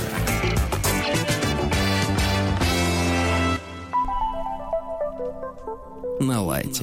Друзья мои, ну вы знаете, что на прошлой неделе мы провожали победителей прошлогоднего конкурса «Хочу на Северный полюс», Владик, да? Очень в экспедицию, да, на атомном ледоколе 50 лет победы. И вот уже в эти выходные, э, в минувшие выходные, то есть, э, да, старт, и сейчас экипаж и все участники путешествия бороздят просторы Арктики. И мы сегодня пообщаемся, кстати, с одной из участниц, узнаем из первых уст впечатление от того, как идет ледокол, да.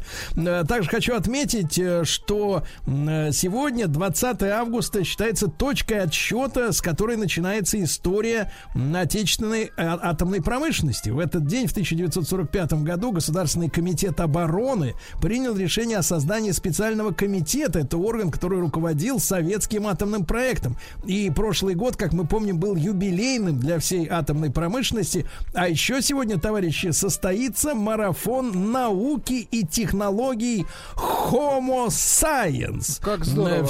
Да, все это произойдет в Нижнем Новгороде, да. И где будет проходить, э, проходить он будет в организованной госкорпорацией Росатом студии образовательно-культурного центра Академия Маяк. Например, да. Э, Самые актуальные знания о достижениях э, в России и мире, о людях, создающих будущее уже сегодня. Только реальные э, истории, реальные открытия, технологии, которые работают здесь и сейчас. Присоединиться к марафону можно по простой ссылке. Марафон пишется маратхон по-английски. Точка homo дефис science. Science это наука, да? Точка ру. Вот такой насыщенный день, дорогие друзья. Ну и сейчас мы с вами услышим голос, я надеемся, э, нашей замечательной соотечественницы, которая находится на борту э, атомного ледокола. Да, 50 лет победы, э, ей 17 лет. Ангелина Пухначева. Ангелина, здравствуй, дорогая. Да. Да, здравствуйте. Мы передаем вам пламенный привет с самой северной точки планеты. Да-да-да, Ангелина, я раска поясню нашим слушателям, кто вы. А, Ангелине 17 лет, она ученица гимназии номер 19 имени Меркулова из города Орла. Ангелина выиграла путевку на Северный полюс благодаря конкурсу «Большая перемена». Ее видеоролик был отмечен специальной номинацией от госкорпорации «Росатом». Самая содержательная работа конкурса. Представляете? Ангелина любит учиться, любит читать книги. Представляешь, какая хорошая, замечательная девушка. Активно участвует в олимпиадах по истории, по английскому языку, пишет исторические научные работы, проводит исследования в музейных фондах и в архивах. Вы представляете, а мечта Ангелины создать в Арктике технологичные инновационные установки, которые помогли бы снизить выбросы парниковых газов в атмосферу. Да-да-да, вы представляете. Ангелина, ну, в таком случае у нас к вам масса-масса вопросов. Во-первых, я знаю, что э, ледокол должен был э, сделать остановку у земли Франца Иосифа. Вот, а там э, участники этого большого проекта собирались наблюдать за местной флорой и фауной и увидеть медведиков и прочих. Что видели вы? Да, сейчас я расскажу. Остановка у земли Франца Иосифа была долгожданной и предвкушаема. Мы вместе с ребятами в бинокли наблюдали за базарами, огромными скалистыми берегами, красивейшим айсбергом небесного цвета.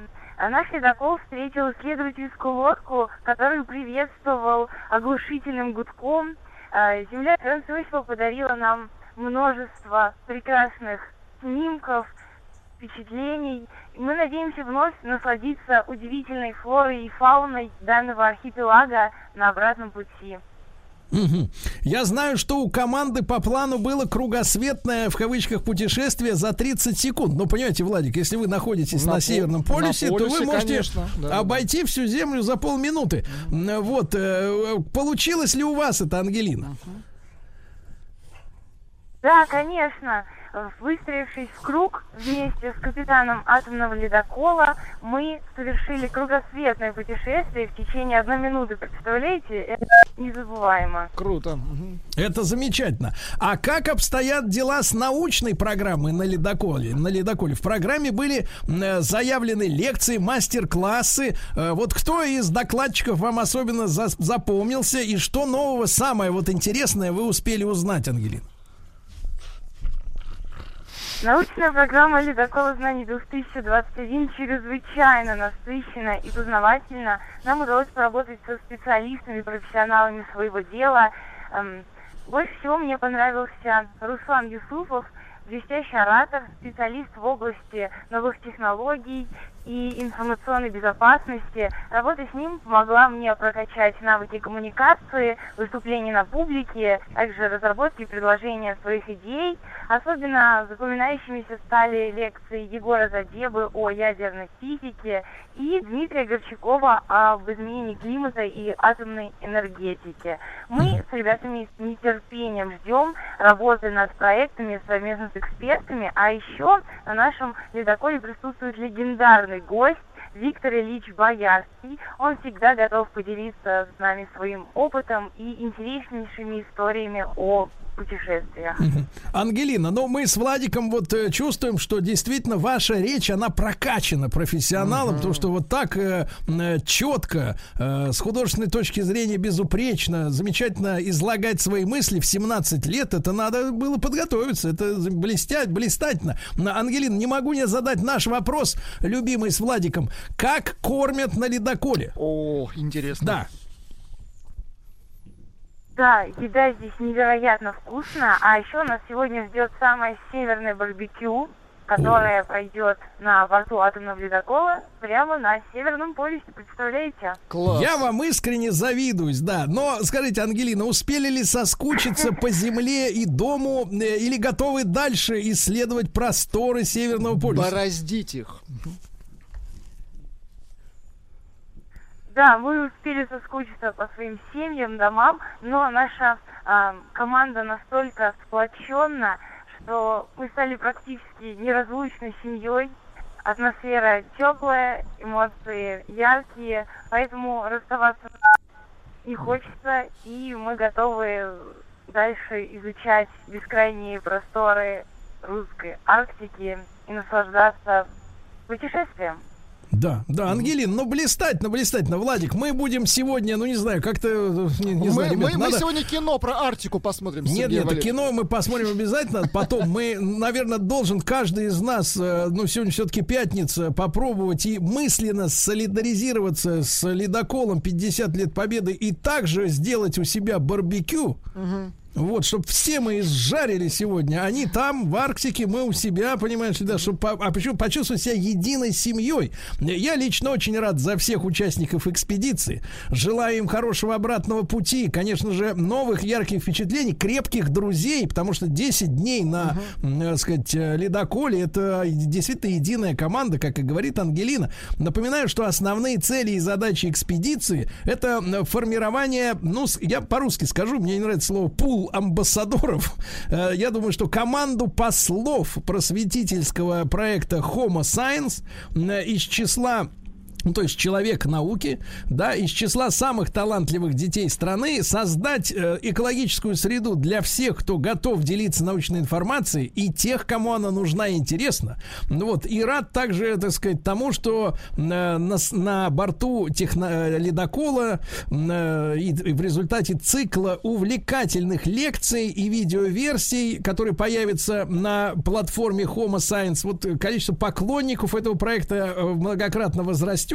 Друзья мои, присоединяйтесь к проекту и смотрите познавательный контент на сайте homo-science.ru.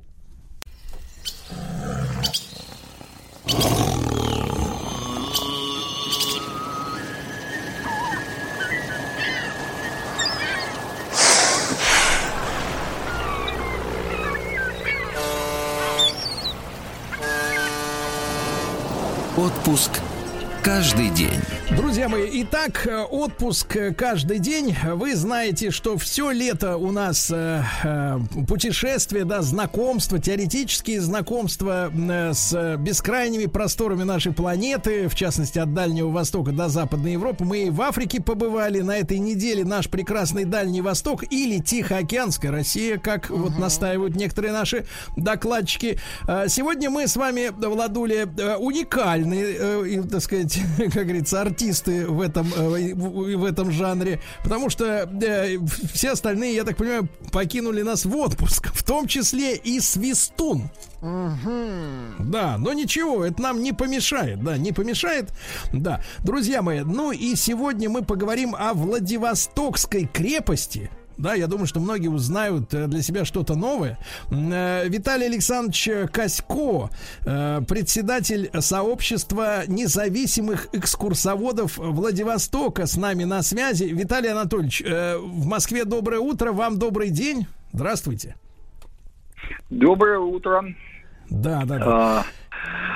Ну, я, нача- вы меня уже представили, да, я председатель сообщества независимых экскурсоводов Владивостока, потомок Владиво- э, одного из строителей Владивостокской крепости, самопровозглашенный комендант Владивостокской крепости. Но об этом я чуть позже расскажу.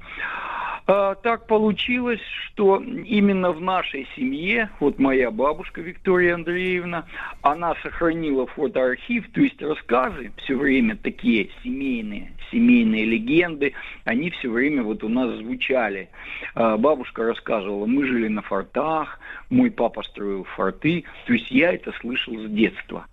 Но путь мой в крепость был, а, ну, немножечко об этом расскажу. В детстве, когда я был крайне мал, э, я был дитя, на меня большое впечатление произвел фильм «Сокровища пылающих скал». Значит, мы посмотрели м, детворой. И «Мы с вулканом». «Мы с вулканом» это фильм был о Брестской крепости. А, там мальчишки вот по этим руинам бегали, все там, значит, выискивали, там стреляли из деревянных оружий, а ветеран им рассказывал о том, что вот какие здесь бои были. Вот, «Сокровище пылающих скал» там было про каких-то кубинских партизанов, ну там раздвигались стены, скалы отодвигались, они заходили в какие-то лабиринты. И вот я прихожу к своему дедушке Данилу Лукьяновичу и рассказываю, дедушка, я такой фильм про крепость видел, такое впечатление. А он говорит, да ты что, я тебя сейчас отведу. У нас, ты знаешь, здесь какая крепость? О, пошли. И вот мы ходили. Дедушка нас водил вот по этим а, заброшенным тогда и береговым батареям, и фортам. То есть мы какие-то какие объекты осмотрели. И вот он тоже рассказывал, что Андрей Романович, это мой прадед, получается, это папа моей бабушки. Вот, фотографии, пожалуйста, вот смотри, фотографии семейные, ну вот фотографии сохранились. Один из братьев бабушки, Иван, Иван Андреевич, э, он закончил э, горный институт во Владивостоке, стал горным инженером. То есть его отец был техник-строитель, который строил принимал участие в строительстве одного из фортов Владивостокской крепости. А вот, а э, вот его сын Иван, он закончил э, горный институт, стал горным инженером. Ну, впоследствии работал на шахте. Они потом уехали в Тулу из Владивостока, он и младший брат. Вот. И он написал воспоминания то есть как бы у бабушки сохранился архив, фотоархив и рассказы ее устные. Она рассказывала, как они жили, вот как они ездили в гимназию, вот, ну вот как, как они жили во Владивостоке. А Иван Андреевич, он написал общую такое воспоминание о, о своей семье, об отце, о маме. Семья была большая, у них было семь детей, а, трое, ну, умерли, то есть было 10, вот, ну, трое умерли, вот, была большая семья. И вот они приехали во Владивосток где-то в 1911 году. В 2010 году сюда был а, э, откомандирован Андрей Романович из Ковна, они литовцы. Усов Андрей Романович или Усал Сусевич, так его называли. Ну, вот, он родился в 1974 году, 1874 году в деревне Герступе. И вот когда началось строительство Ковенской крепости, вот 15-летний мальчишка пошел работать, так что он из крестьянской семьи, вот, он пошел работать на строительную площадку, которая была недалеко от дома. И вот его становление как строителя, как э, началось вот именно он сначала там какие-то такие простейшие работы выполнял, носил вот эту речку, там теодолит, вот потом он все это освоил, то есть у него было образование, ну, как церковно-приходская школа, то есть он умел читать, писать, то есть этого было достаточно. Он освоил теодолит, нивелир, а потом был назначен десятником, и вот уже когда работы закончились э, в 1909 году, начальник строительства, военный инженер полковник Торопов, э, капитан Торопов, он обратился к своим ближайшим вот соратникам, что, дескать, Ребята, а кто хочет на Дальний Восток поехать со мной? Вот меня туда распределяют. Зарплата вдвое выше. Там у Андрея Романовича была зарплата 60 рублей. Вот, а здесь он уже получал 100. И вот он сначала приехал один, потом выписал семью, когда здесь он получил квартиру казенную на улице Лесная. Вот это вот в окрестностях строительной площадки, у нас сейчас называется район фабрики «Заря», вот где-то ну, 10 километров от города. Ну, то есть это район города, ну, от центра где-то километров 10. Вот. А, и, и он выписал семью, и вот они ехали на поезде, видели вот этих вот китайцев удивительных с косичками. То есть вот так, ну, для, для ребенка это было... Он все это описывает. Он описал, как произошла торжественная закладка Владивостокской крепости в 1911 году. Это вот оборонительные линии, проекта 1910 года. Нигде вот в материалах такого нет. Только вот в нашем семейном архиве сохранилось. И вот фамилии Торопов, Швалковский мы узнали из вот как бы из первоисточника. Это вот воспоминания Анд... э, Ивана Андреевича Усоса, это брата моей бабушки. Ну, то есть вот я с детства такой ушибленный э, об угол крепостной, и так всю жизнь этим и занимаюсь. Ну, у нас большая семья, много родственников, вот, все меня поддерживают, ну, как бы вот участие никто не принимает, кроме меня. Ну вы что, мы вас, это мы вот- вас, Виталий Анатольевич, полностью поддерживаем. Замечательный вы рассказчик, да, я заслушался, честно говоря. А, а, Виталий Анатольевич, а почему было принято, давайте изначально, да, вы же раскапываете все эти Да. истории, а почему э, было принято решение о строительстве там именно крепости, в этом месте? И на пустом ли месте или, или что-то ей предшествовало? А, ну, э, сначала Владивостоку в 1860 году а, по Пекинскому договору эта территория отошла к России. До 60 года она России не принадлежала. Вот стараниями графа Николая Николаевича Муравьева-Амурского, как тогда говорили, этот регион был присоединен к России без порохового дыма, то есть военных действий не было договорились, что эта территория будет вот с 1860 года считаться российской. Вот. На берегу бухты Золотой Рог э, э, был создан пост. Пост это военное поселение, главная задача которого обеспечить присутствие России на Дальнем Востоке. То есть военный такой небольшой поселок. Вот это э, такие поселки были э, бухта Святая Ольга, Владивосток и э, Пассиет, Новгородский поселок. Вот это были так называемые южные гавани. А, Да. Виталий Анатольевич, Виталий Ну, Анатольевич, а, а сколько изначально людей туда было командировано вот на, эти, на эту стройку, которая началась в 2011 году? Э, Значит, первоначально строителей было 3000 человек, а потом 5000, вместе со специалистами 8000. Мгм. Мгм. И э, где они предполагалось, это, что да, будут... это, это был это Да. был проект 1910 года. Ну, крепость строилась в три этапа. Значит, ну, вы меня немножко прервали, да? Значит, сначала Владивосток был э, сформирован как пост.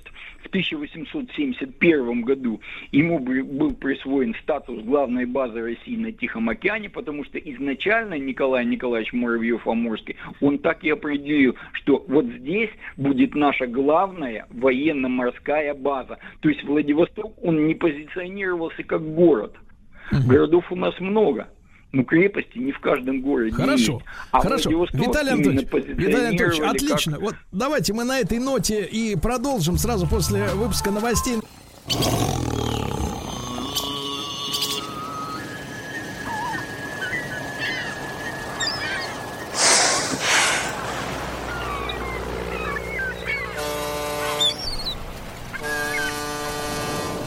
Отпуск каждый день. Друзья мои, на этой неделе мы говорим о Дальнем Востоке, о Тихоокеанской России. И сегодня Владивостокская крепость, наш главный герой. А на связи с нами оттуда, из Владивостока, э, Виталий Анатольевич Косько, председатель сообщества независимых экскурсоводов Владивостока.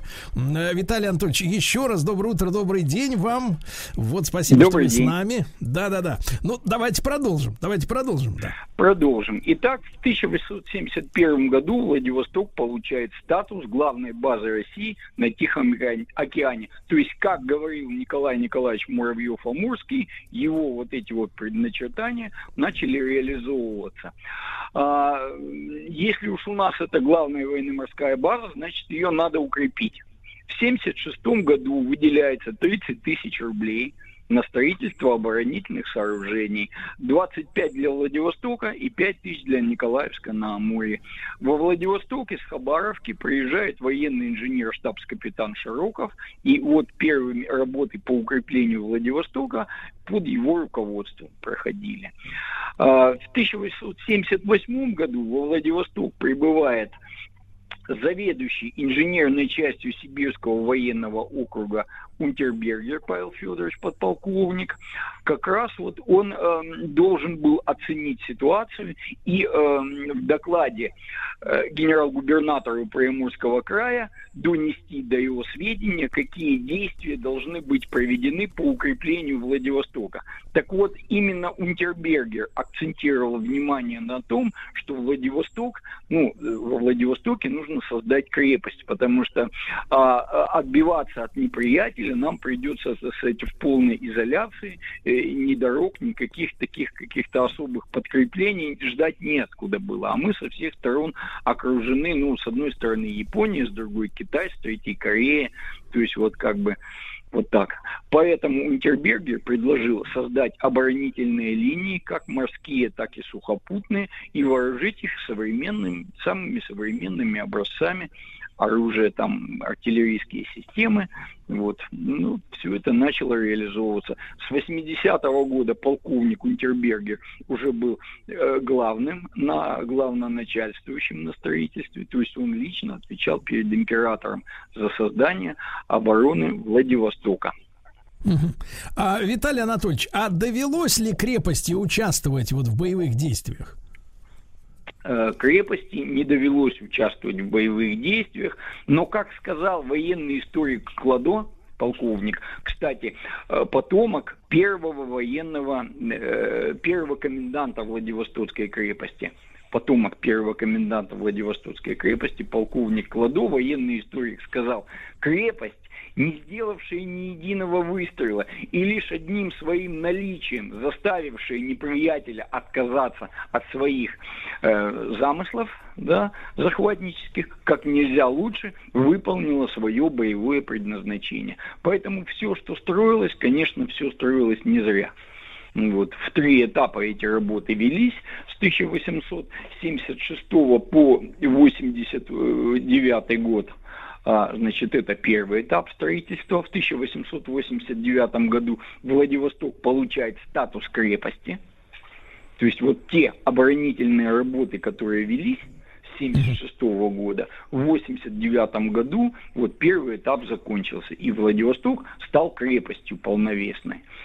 Следующий этап строительства в преддверии и ходе русско-японской войны, когда стало понятно, что война с Японией неизбежна, были выделены средства, 1 миллион на э, создание береговой обороны на усиление и э, миллион двести тысяч на создание новой оборонительной линии сухопутной в 3-5 километрах от города. Эти работы велись, как я уже сказал, в преддверии и ходе русско-японской войны. В 1899 году был разработан проект, оборонительную концепцию вырабатывал а, разрабатывал м, э, военный инженер Константин Иванович Величко, профессор Николаевской инженерной академии, который прибыл сюда из Санкт-Петербурга. Ну, начальником инженеров Владивостокской крепости был военный инженер полковник Чернокнижников, руководил инженерным управлением, строитель Владивостокских, Владивостокских укреплений полковник Чиш, ну, впоследствии э, э, полковник Жигалковский. Вот, это вот э, к, к- к началу русско-японской войны, в ходе русско-японской войны оборонительная линия была подготовлена. Виталий Анатольевич, ну, я бывал во Владивостоке и э, поражался, поскольку я сам родом из Ленинграда, вот, я поражался, насколько старая часть города, вот, дореволюционная, да, она выстроена, ну, вот как-то по питерским канонам, то есть вот эти стройные линии, ну, конечно, есть... Да, да, да. Да, есть, конечно, свой колорит э, с, э, ну, вот, горный, да, когда, в общем-то, не, высоты меняются, да, вот. Но, тем не менее, архитектура это действительно вот э, типичный там европейский или, или наш, наш, на- наша столица Санкт-Петербург, там, начало э, 20 века, вот эти здания сохранившиеся, ну, просто как бы очень много перекликается, да, в сердце. А, скажите, пожалуйста, а как было принято, если чуть-чуть отступить нам от самой крепости, да, а, как было принято решение, что в этом месте будет еще и город, помимо военного сооружения? А, нет, ну, э, значит, с 1862 года, вот в 1862 году появляются первые жители, ну, гражданские. Вот первый гражданский житель Яков Лазаревич Семенов, предприниматель, негациант, купец. Вот, он сюда прибыл с семьей, разместился для жительства, ему были выделены участки для поселения, а привлечь нужно было, нужно было любой ценой привлечь людей, чтобы объявлять эту территорию своей, ну как бы да, территория ваша, а люди ваши здесь живут, Поэтому привлекали людей и э, э, в то- в- вплоть до того, что корейцы, да, которые э, с удовольствием принимали гражданство российское и православную веру они принимали, чтобы только на этих территориях укрепиться. Вот из этих людей и начали форми- ну, начал формироваться поселок уже такой гражданский. Потом у Владивостока всегда был статус порта Франко. То есть привлечь сюда торговлю беспошлинную. Вот. Люди потянулись, люди стали приезжать и селиться, потом строить дома. Статус А вот этот период, э, э, э, был. Виталий Анатольевич, а вот этот период, который и остался, условно говоря, увековеченным в памяти, да, вот этот самый бурный рост э, строительства по европейским уже образцам, это уже 20 век, да, это уже там 10-е, Нет, нулевые это года? коне- нет, конец, конец 19-го, начало 20 века. Мгм. Хорошо. А, э, друзья мои, я еще раз напомню, что с нами Виталий Анатольевич Косько, председатель сообщества независимых экскурсоводов Владивостока. Человек, влюбленный в свое дело. Мы сегодня о крепости э, Владивостокской говорим. Но вот э, после, э, после э, Первой мировой войны, да, после интервенции американской и после установления советской власти, крепость уже утратила свое значение или тогда еще нет? Она рассматривалась уже новой властью как...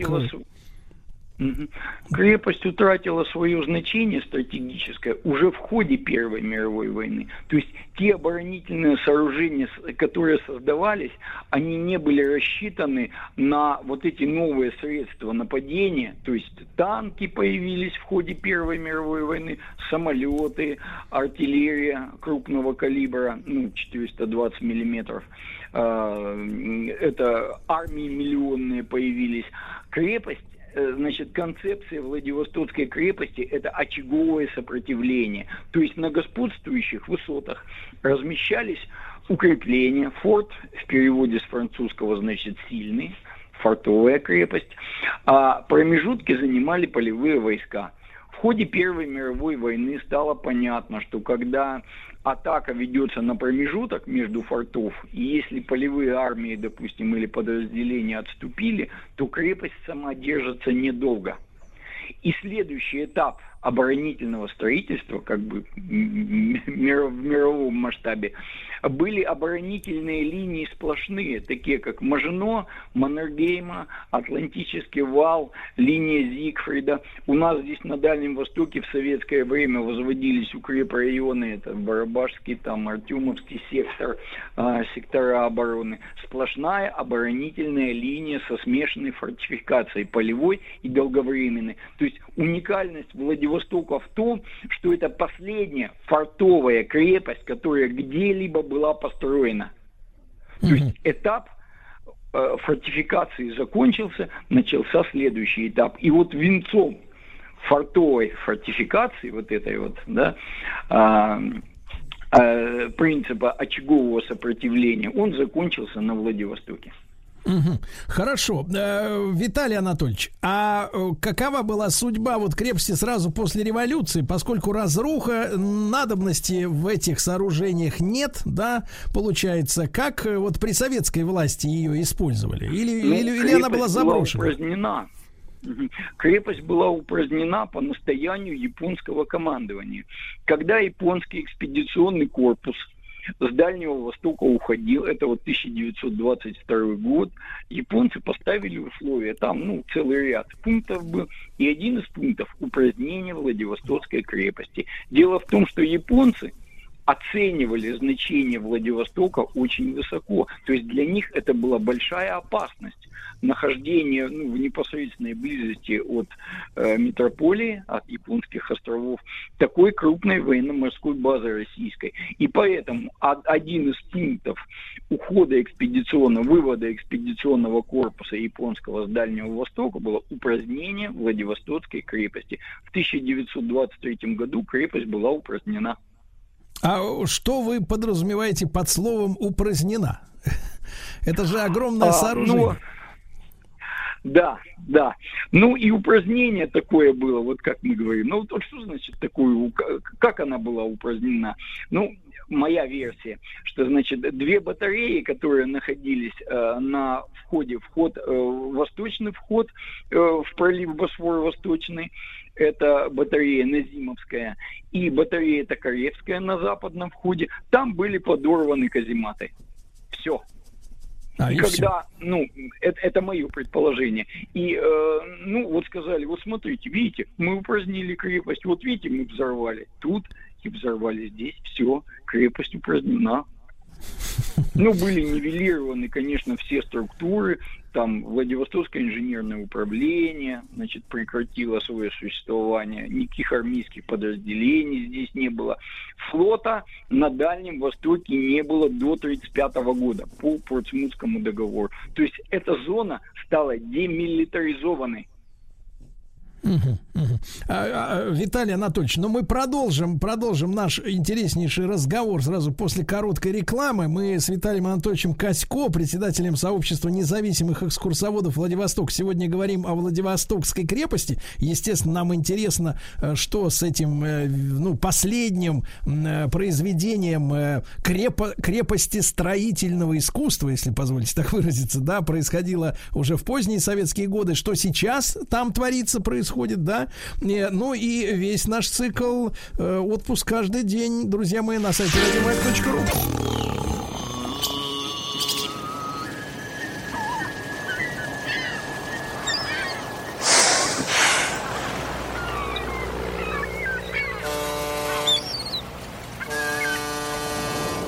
Отпуск каждый день. Друзья мои, итак, с нами Виталий Анатольевич Косько, председатель сообщества независимых экскурсоводов Владивостока. Мы сегодня о Владивостокской крепости говорим. Так вот, э, Виталий Анатольевич, э, в советское время и уже теперь, что с этим объектом историческим происходит? Ну, в советское время они находились, ну, где-то в 30-е годы.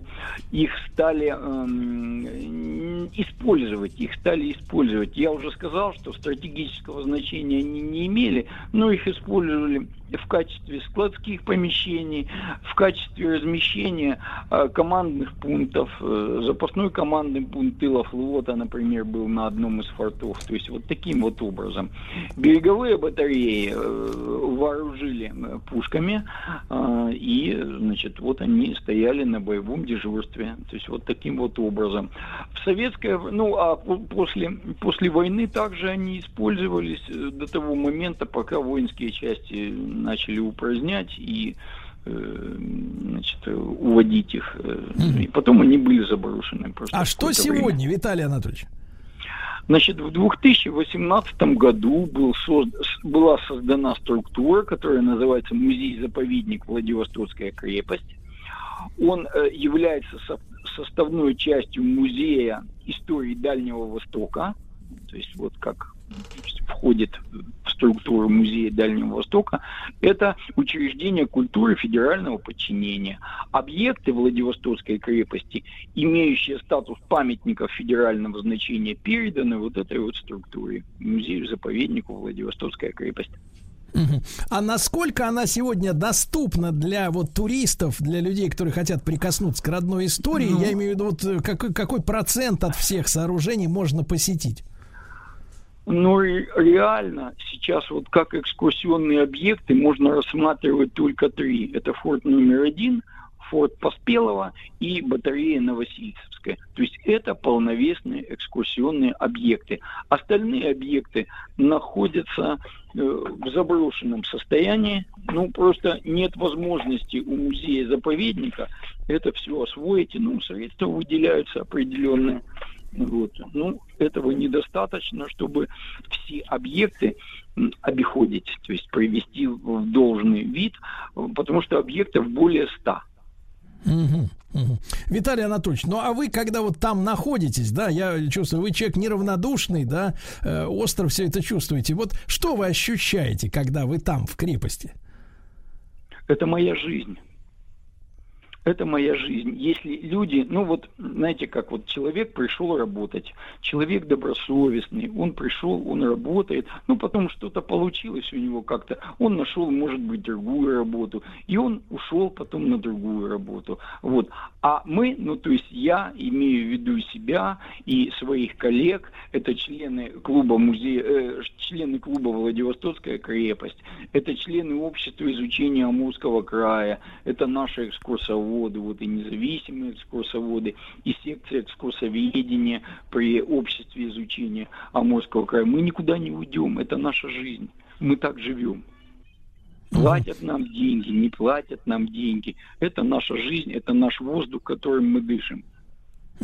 Виталий Анатольевич, ну а вот после того, как в 2018 году все-таки э, придали крепости официальный, да, музейный статус, вы замечаете, что вот за эти там три года больше становится людей, которые туда приходят, э, что-то понимают об истории своей страны? Несомненно, больше, потому что проводятся фестивали, проводятся мероприятия, экскурсионное обслуживание проводится на этих объектах. Самое главное, что объекты приводятся в порядок. Потому что когда люди приезжают, вот, ну, раньше как было, вот привозишь людей на какой-то форт.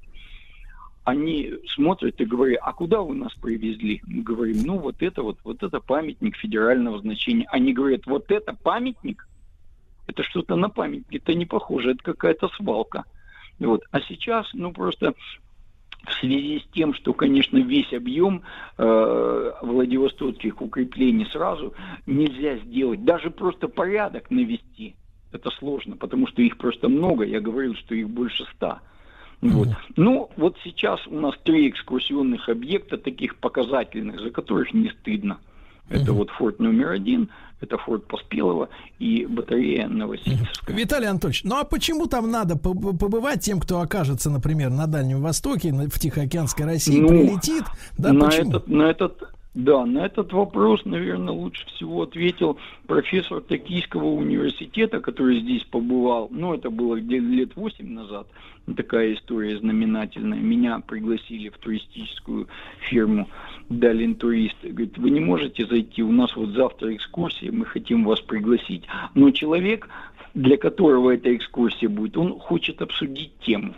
Я приезжаю, сидит такой дедушка благостный, лет 70, японец, вот, чистейший м, на русском языке, без нормативной лексики, говорит, профессор Токийского университета. Он говорит, Виталий Анатольевич, я хотел бы с вами обсудить тему, только не надо мне рассказывать о мостах, не надо мне рассказывать о океанариуме, потому что это все я видел. Я приехал для того к вам, чтобы увидеть то, что я не могу увидеть у себя. Но это главный принцип туризма. Люди приезжают из других регионов для того, чтобы увидеть то, чего они не видят у себя. Он говорит, вот эти подержанные японские машины, я их видел, они еще были новыми.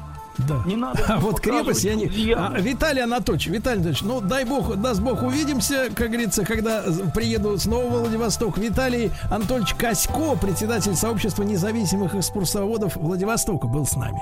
Чтобы добраться до корня проблемы, вам необходим курс терапии. Ты возьмешься, я доверюсь тебе. Я вряд ли подойду. Я ведь у меня э, полный комплект пациентов. Мне никак не выкроить время. И, и вообще я ухожу в отпуск. Куда? Сведения не для пациентов. Куда едешь? Отель Шератон Белл Харбор, Майами Бич. Не так уж трудно, да? Действительно. Мужчина. Руководство по эксплуатации. Ну что ж, друзья мои, э, только что сошедший с небес, а именно с дельтаплана Анатолий Яковлевич Добин. Параплан. Параплан, Э, Это не вам решать, как Какая называется эта разница, штука. товарищ?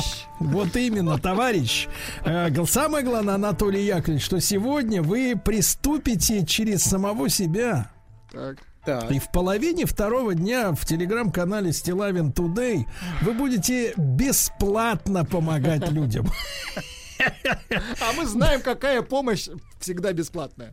Какая самая ценная? Да, да, да. Нет, она просто бесплатная. Да, ну а сегодня Анатолий Яковлевич будет э, в эфире рассуждать на следующую тему. Тема очень яркая. Очень. Запрет быть собой. О, вы прям поэт, поэт, я слышу. Я знаю, о чем говорю. Да, а вам никто не запрещает, друг мой. Слушайте, но надеюсь, надеюсь, запрет быть собой это не имеется в виду, что человек не может себе позволить то, что запрещает ему уголовный кодекс. Ну, в некоторых случаях так бывает, но не всегда. Но давайте я вам расскажу поподробнее. Вы, наверное, не помните, что было почти месяц назад. Конечно, я помню, как вы сидели в баре с женщинами. А вот Какие больше ничего не женщины? помню. Это галлюцинации. Все вам показалось. обнуляется Ну, каждые Сергею полтора всё- часа. Ему все показалось. Это все бывает. Галлюцинации. Вот. Да. Так вот, в прошлой передаче мы говорили про отсутствие контакта и близости в отношениях. И про то, что мы совершенно не слышим друг друга очень часто. И самое грустное, даже не пытаемся слышать. Я приводил а, пример родителей и детей, которые совершенно не слышат друг друга. И в результате отношения оказываются чисто формальными. Как дела? Все хорошо. Э, Ну и разговоры не, не являются ни в коей мере глубокими, абсолютно поверхностные и абсолютно а, формальный контакт. А реальные беспокойства, желания, страхи мы совершенно не озвучиваем а, потому что боимся, что нас не поймут, не услышат, будут критиковать, поучать, запрещать, наставлять, обвинять, морализировать, что вот что мы встретимся именно с такой реакцией. И еще мы говорили, закончили на том, что часто в таких отношениях формальный контроль подменяет живой контакт. Что как, как будто вопрос «ты где?» и «ты с кем?» И «когда будешь?» имеет хоть какое-то значение, если вам совершенно не интересно, что другой человек ощущает, чего он хочет и почему он так чувствует. Ну, дайте пример маленький. Помню, мужчина жаловался, говорит, звонит ему жена и говорит, ты где? На МКАДе. Купи картошки. Ну, нормально. Переживание ноль. Да. За, за мужчину на МКАДе, понимаете? Да. Как же эти мужчины на МКАДе достали? Он, бы- и он не поехал домой, представляете? Все. Поехал за картошкой, через три дня принес, я картофель на поля, поехал. Конечно, да-да-да. Так вот, а многие ощущают, что не могут говорить о том, что они чувствуют и думают, а потому что их не услышат.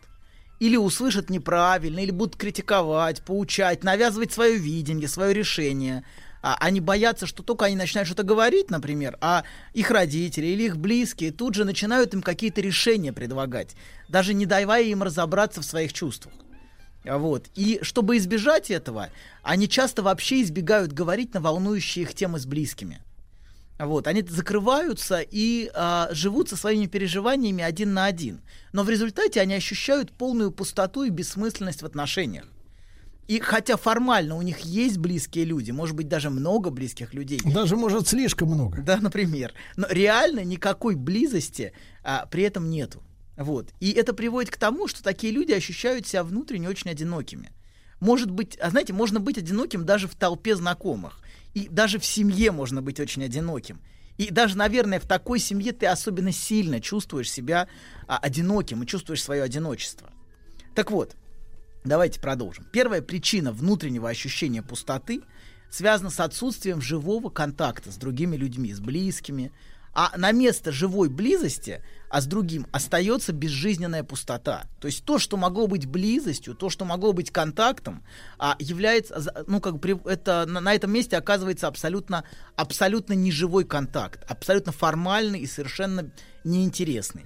Вот. И а, да, и если живого контакта в нашей жизни никогда не было, если нас никогда не видели, нас никогда не слышали, нас не понимали и не принимали, то часто мы сами не способны испытывать чувство любви к другому.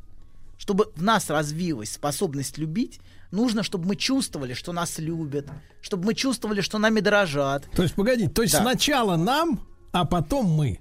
Папаша, вам Мы- уже, мы вам им. уже под 50, заканчивайте с этим. Пора уже и от вас. Вы еще сейчас Хватит. Владику хотите ткнуть в лицо, а вам уже 50, вы уже закончили. Папаша, хватит, давайте уже, давайте. Все, пора раскошели, пора раскошеливаться. Пора делиться, друг мой, пора делиться. Все, хватит. Пора давать. Вот, хватит брать. Вот. Так вот. А, да. И а, да, что, чтобы нас любили, вы абсолютно правы в этом смысле, что чтобы нас любили, чтобы, чтобы мы любили, важно, чтобы мы чувствовали, что нас любят изначально. А, чтобы мы чувствовали себя важными, ценными и нужными. Вот. И а, что мы не просто объект, например, для воспитательного воздействия, а что мы представляем ценность, личную, персональную, что мы важны и ценны. И по-настоящему мы можем скорбеть именно о тех, для кого мы были значимы, кто нами дорожил. Вот об этих людях мы можем по-настоящему скорбеть. С кем наши отношения не были пустыми и формальными, а были живыми. А если живого контакта не было, то и скорбеть об утрате этого человека нам очень сложно. Нам очень сложно переживать горечь утраты, переживать скорбь. Например, я не один раз слышал, что люди испытывали вину из-за того, что не чувствовали горечи из-за смерти близкого человека. Например, отца или матери. Они испытывали вину из-за того, что не чувствовали вот, это- вот этой утраты. Вот. Они знают, что они должны были испытывать горечь, должны были э, это испытывать, но они этого не чувствуют. И а, да, они, они чувствуют, что они должны были что-то утратить со смертью этого человека. Вот. Что должна была образоваться какая-то пустота, что должно было что-то измениться, но ничего не происходит подобного. Вообще ничего не меняется в их жизни внутренне. Вот. А, да, и проблема в том, что, а, что утрачивать-то особо было нечего. Вот в чем проблема. Что они... Что, Все уже утрачено до нас. Ну, в каком-то смысле... Преобразовано. Абсолютно, да, да, да, да, да. Потому что утрачивать нечего. Что то, что, что э, при жизни была пропасть. Да, э, и, собственно, контакта не было. И факт смерти близкого особо ничего Ну, в то этой есть, ситуации то есть, не смотрите, изменит. Анатолий, Анатолий, то есть фактически утрата контакта э, спасает э, наследников от того, что они будут горевать. Ну, да, можно и так. Спасает их повернуть. нервы, да. Можно и так ситуацию повернуть, пожалуй, да. Я всю жизнь берег их нервы, может сказать такой человек. Согласен. Горевать они особенно по, по вам не будут в такой ситуации. Вот. Если, если контакта не было, если чего-то живого не было. Вот. И знаете, этим людям грустно и больно скорее от этого, что чего-то вот живого в- их отношениях с близким не случилось. Вот именно от этого бывает очень грустно. Что чего-то не произошло, что могло бы произойти, что могли бы быть другие отношения, могли бы быть живые, могли бы быть настоящие отношения. А вместо этого вот, вот эта хрень была э, всю жизнь происходила, абсолютно бессмысленная и неинтересная. И они чувствуют вину, знаете, скорее потому, потому что они ничего не чувствуют, хотя знают, что должны. Вот. Если помните, давайте напомню немножко. В прошлый раз я приводил пример истерической девушки, у которой, к сожалению, отсутствовал живой контакт с матерью, в котором она очень нуждалась. Помните, я рассказывал, что ее мать все время спала. Это был пример, как раз вот у нас передача перед перерывом была. Вот. Ее отношения с матерью, как и отношения огромного количества девушек, были вот именно такими формальными и совершенно безжизненными. И сводились к формальному контролю со стороны матери, которая звонила с вопросами «Ты где?», а, «Почему не отвечала?», «Я волновалась?», «Когда ты, когда ты меня навестишь?». Понимаете, да, вот все вот эти вопросы, а, да, которые не касались никак ее реальных чувств и ее реальной жизни. И того, что ее реально беспокоило. Вот. И а, общение было сводилось к тому, что она просто отбивалась постоянно от претензий, от нападок, от требований. Вот. И я, да, мы сказали уже, что часто на место контакта приходит контроль. Вот там, где нет контакта, очень часто он подменяется контролем. А Контроль в том числе и посредством вины, вместо реальной близости. Вот. И еще многие родители, знаете, очень боятся потерять контроль, потому что это единственное, что их связывает с сыном или с дочерью. Больше нету никаких нитей связи. Ничего, за что можно было бы зацепиться, кроме как все время дергать. Понимаете, это та единственная форма связи, которая доступна в этих отношениях, к сожалению. И это на самом деле очень грустно. Вот. И они задают контролирующие или обвиняющие вопросы, вот о которых я приводил вот пример. Ты где, что? Ну, любой Сергей, может. не рычите. Что, Сергей рычит там? Да, видимо, хочет есть. Да. Так, док. Да. Какая низость. Да. Так, док. И чем больше, и чем более пустые отношения, тем часто больше в них формального контроля. А, то, извините, тут пришло сообщение, срочное сообщение из, Срочное, из, респуб- экстренное. из республики Карелия. К сожалению, не, э, без подписи. Человек спрашивает, а как попасть на сеанс к Догину? Так вот, а, дорогой, дорогой друг, вы уже попали, вы уже завести собаку, я А, думаю. Догин, да, Догин и его ассистентка Док Стайлом. Хорошо, да. Прекрасно. Да. Вы уже на сеансе, да. Да. Вы знаете, такие просто фамилии, они не на слуху. Какие? Вот такие. Прекрасно. Так вот. Контроль это часто не еще еще одна важная вещь. Контроль это часто неявный запрет взросления. И продиктован тем, что родители испытывают сами тревогу разделения. Они, не- им сложно и страшно отпускать своих даже уже взрослых и очень взрослых детей. Они испытывают тревогу по этому поводу, и а, они не знают, как строить отношения по-другому. И они не могут строить отношения на равных, а продолжают, например, общаться со взрослым сыном или с дочерью, как с пятилетним ребенком, который должен на каждом шагу отчитываться и оправдываться. И, кстати, такие родители дают постоянный посыл, что мир, например, опасен, кругом насилие, опасности, поэтому нужно, собственно, звонить и отчитываться. Очень часто вот именно такой дискурс царит. Вот. Я знаю даже многих некоторых людей, которые выбрали уехать за границу, чтобы хоть как-то немножко освободиться от удушающего контроля и от бесконечного чувства вины, которое это все вызывает. Вот. А, но вернемся давайте к отношениям матери и дочери, о которых мы говорили в прошлый раз. Я тогда не успел затронуть очень важный момент в отношениях матери и дочери. А, да. А он а, особенно важен в случае истерических девушек. Это почти все. Так вот, а часто разрыв контакта между матерью и дочерью связан с тем, что касается вопросов сексуальности. А, многие матери живут так, как будто вообще сексуальных вопросов не существует. Это как будто полностью вырезано из пространства общения, из их жизни, как будто этого пространства вообще нет. И все, что касается сексуальности, все, что касается отношений, все, что касается вот этих вопросов, оно окружено стеной молчания. Так, как будто об этом нельзя разговаривать, как будто этой темы даже нельзя касаться. А как может мать коснуться тему сексуальности с дочерью? Это, это Как- же очень интимно. Как да. мать может избегать этой темы? Это гораздо более интересно. Понимаете, гораздо важнее, как она это избегает. Как будто вот этого нет просто и все. Как будто это в дискурсе это присутствует, в пространстве. Дело не в том, как дело не в том, что она с ней начинает об этом разговоры, а дело в том, что она постоянно это вырезает. Ну, чуть дальше это будет более понятно. Тут Щас я вам- грань-то не, не очень ощутимая, доктор. ощутимая. Сейчас я вам при- вы чуть дальше Можно же ведь поймете. прилично молчать просто о чем. Абсолютно, конечно. Молчать обо всем. Да, где папа? Вот вы, например, По- вот вы, папы- например, требуете, папы у вы, тебя например, нет, доктор, вы избегаете дискурса о вашей почасовой оплате. Спокойно. Избегаете. Нет, давайте, папа, помолчим об этом. Помолчим об этом. Погрустим. Давай, сынок, Давайте помолчим. погрустим, погрустим об этом вместе. Так вот, смотрите. А, как отвергающий себя вести в отношении сексуальности, я сейчас вам приведу пример, можно отличаться очень по-разному.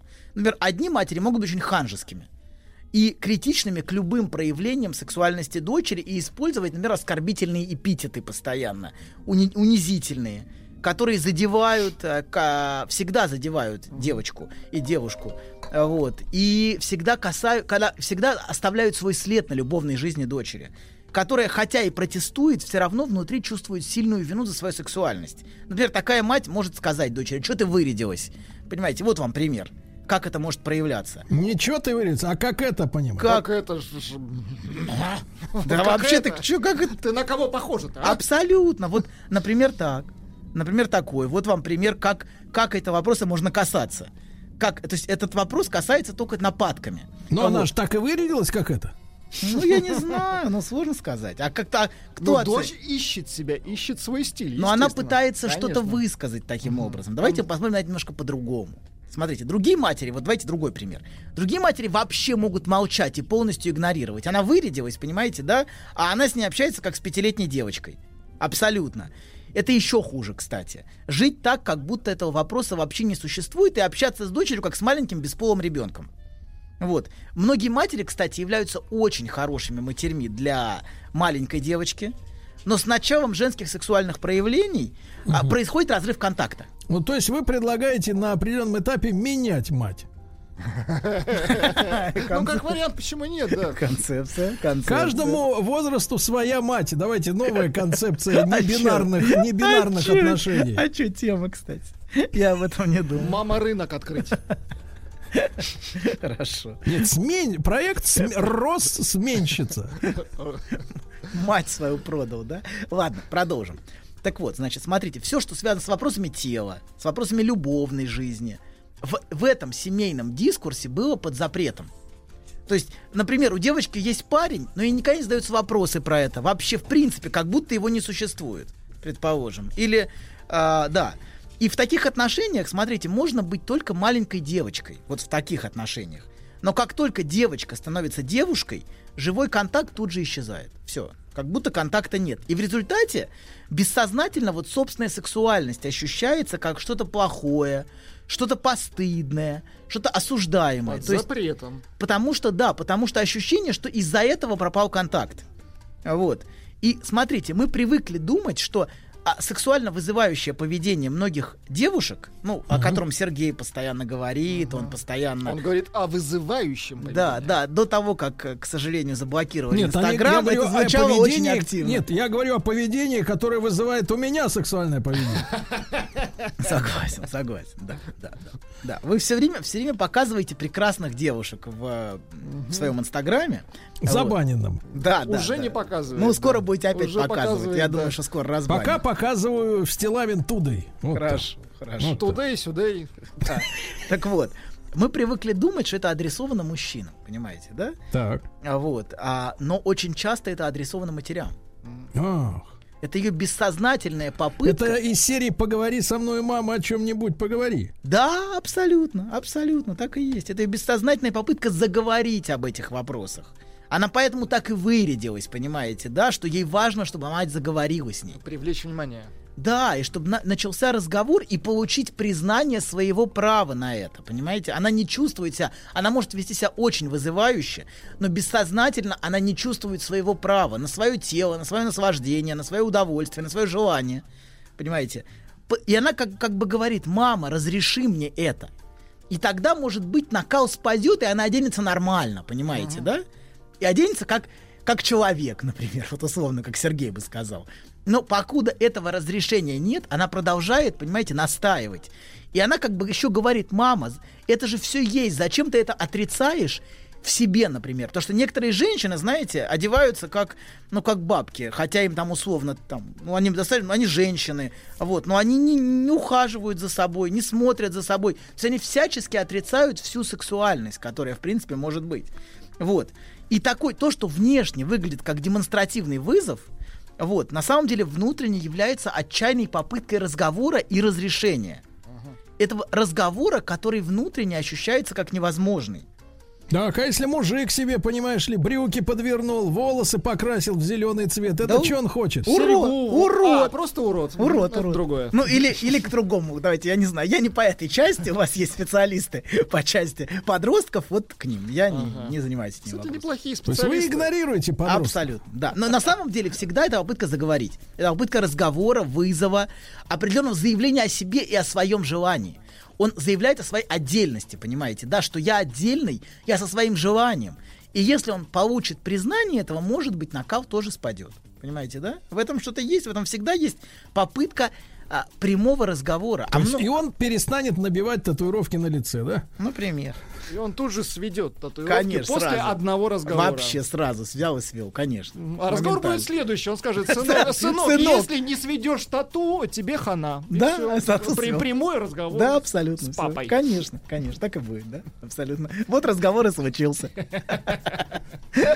А то странно все это. Может быть, он действительно ждал отцовского авторитета. Вы правы в этом смысле, может быть, понимаете? Он ждет, что отец вмешается. Например, семья, где руководит всем мама, И например. остановит срамоту. Например, например, так, может быть и так, кто знает. Да. Итак, товарищи, стоп, срамота. Поговори со мною, папа, о чем-нибудь поговори.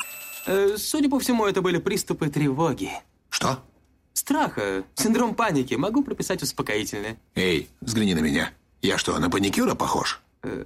Ну, так. Я так похож сразу. на паникюра? Стыдиться вам нечего. Любой невропат... Тебя что, выперли с ветеринарных курсов? У меня был инфаркт. Кардиограмма не подтверждает.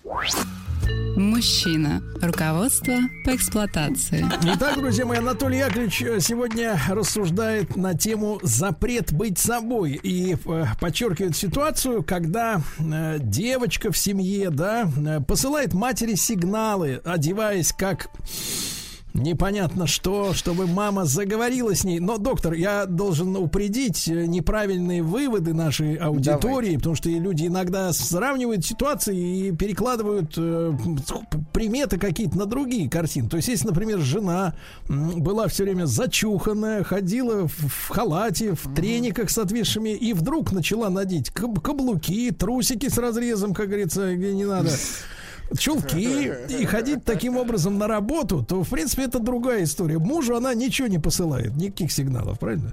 Ну, определенно она ожила. Понимаете, да, что в принципе уже неплохо, что что-то в этом есть. Каковы причины этого, мы не знаем. Может быть, они весьма сомнительные и скобрезные. Но, по крайней мере, в ней появилась жизнь.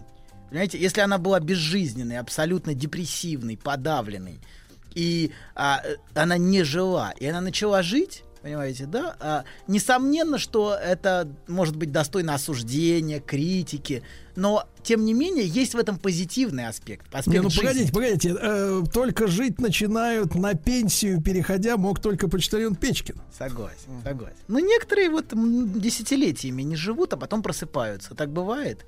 И, в общем, а, это в этом есть оттенок позитивного, я бы сказал. В этом Ну, есть много мужу- осуждаемого. То есть мужу надо искать позитив в том, что, ну, наконец, Блин, хоть с кем-то Ну, ожила. это, это муж, муж разберется, я думаю, как-то. Муж и муж, жена, они, раз- они без нас разберутся, как им жить. Я просто говорю, что есть в, в том очень важно жить, понимаете, да, жить, а не вести совершенно пустую, бессмысленную жизнь какую-то, а, когда нету ни желания, ни чувства, ничего нету. Это, это не жизнь, понимаете, да? Вот. И это гораздо хуже. Вот. а, Хотя, конечно, я согласен с вами, что некоторые аспекты достойны критики и осуждения. наверное. Вот. Ладно, вернемся. Мы должны их взять на поруки всех. На пар этих. всех, всех. Всех возьмем возьмем, на- все, на- на возьмем руки. всех на поруки, возьмем абсолютно всех. Да, так вот, смотрите, мы остановились на том, что а, а, женские проявления у многих девушек, особенно вот знаете, есть такие асексуальные семьи а, из одного поколения в другое, где живут мама, там бабушка, э, прабабушка, где вообще нет мужчин. Такие, это радикальный вариант. Конечно, не все семьи, о которых я говорю, вот с вами сейчас такие, но самый радикальный вариант, где просто непонятно откуда появляются дети. То есть как будто вот чи- удивительным образом. Вот, такой мир, женское царство совершенно. Вот, из которого все, что связано с отношениями, с сексуальностью, вырезается. И в, ху- в лучшем случае там муж, знаете, алкоголик какой-нибудь, муж такой спивающийся. А вот про- мужских проявлений в этом пространстве нет вообще. Вот, мы сами справляемся, я сама все могу, мне ничего не надо. Вот, и она не впускает даже в свою жизнь ничего мужского. Ладно, давайте вернем, значит, вернемся. Мы говорили о том, что многие матери и во многих семьях вырезается все, что связано с отношениями и сексуальностью. И если вы думаете, что это не касается вас, как, как мужчин, конечно, касается в итоге. Потому что это потом может воспроизводиться в семейной жизни. Например, эта девочка, а, изначально девушка, она для семьи жила, для, для, для матери, для семьи официальной жизнью, и у нее есть своя скрытая жизнь, которую она не публикует. И то же самое потом может воспроизводиться в семейной жизни, понимаете? Вот это расщепление. Когда девушка назначает мужа на роль запрещающей, критичной, осуждающей желание матери. Вот, э, с, которой она ходит все время вот так совершенно непривлекательно, не вызывая раздражения и критики. То есть муж, э, который не позволяет ей носить кожаный корсет на работу. Но она и не собирается носить кожный корсет на работу. Это скорее фантазии мужа, мне кажется. Это больше, мне кажется, такие возбужденные фантазии мужа. Вот. Да, так вот, это, а, она, она назначает мужчину на роль того, кто подвергает их критике. Не обязательно мужч- мужчина может быть действительно нудный, а, душный. Очень много реально душных мужчин, как и душных женщин, кстати, тоже. Но тем не менее. Ну, а- Смотри, вы понатерпелись. Хорошо. Вернемся. Даже горный воздух не смог вас Да, избавить от этой духоты. доктор. Хорошо. Так вот, значит, и она чувствует, что этот муж, а, который, как, как, как ее мать, очень многие мужья на самом деле бессознательно являются для женщин критич- Матерьми. критичной матерью, критичной осуждающей матерью. И дело не в, сло- не в тех словах, которые дело в ощущениях. Понимаете, да, она не чувствует к нему желания. Вот. А ее сексуальность, ее желание, ее фантазии находятся вне отношений с мужем. Вот как Сергей привел пример про работу, например. То есть это что-то, что отщеплено от отношений. И муж оказывается для нее только требовательной, критичной и осуждающей матерью. Вот. И часто это при- приводит к тому такое расщепление, что, с одной стороны, есть официальная жизнь для внешнего наблюдателя, для удовлетворения материнского требования, семья, муж, дети. Вот Двой- вс- двойная жизнь. Да, все как надо, все правильно.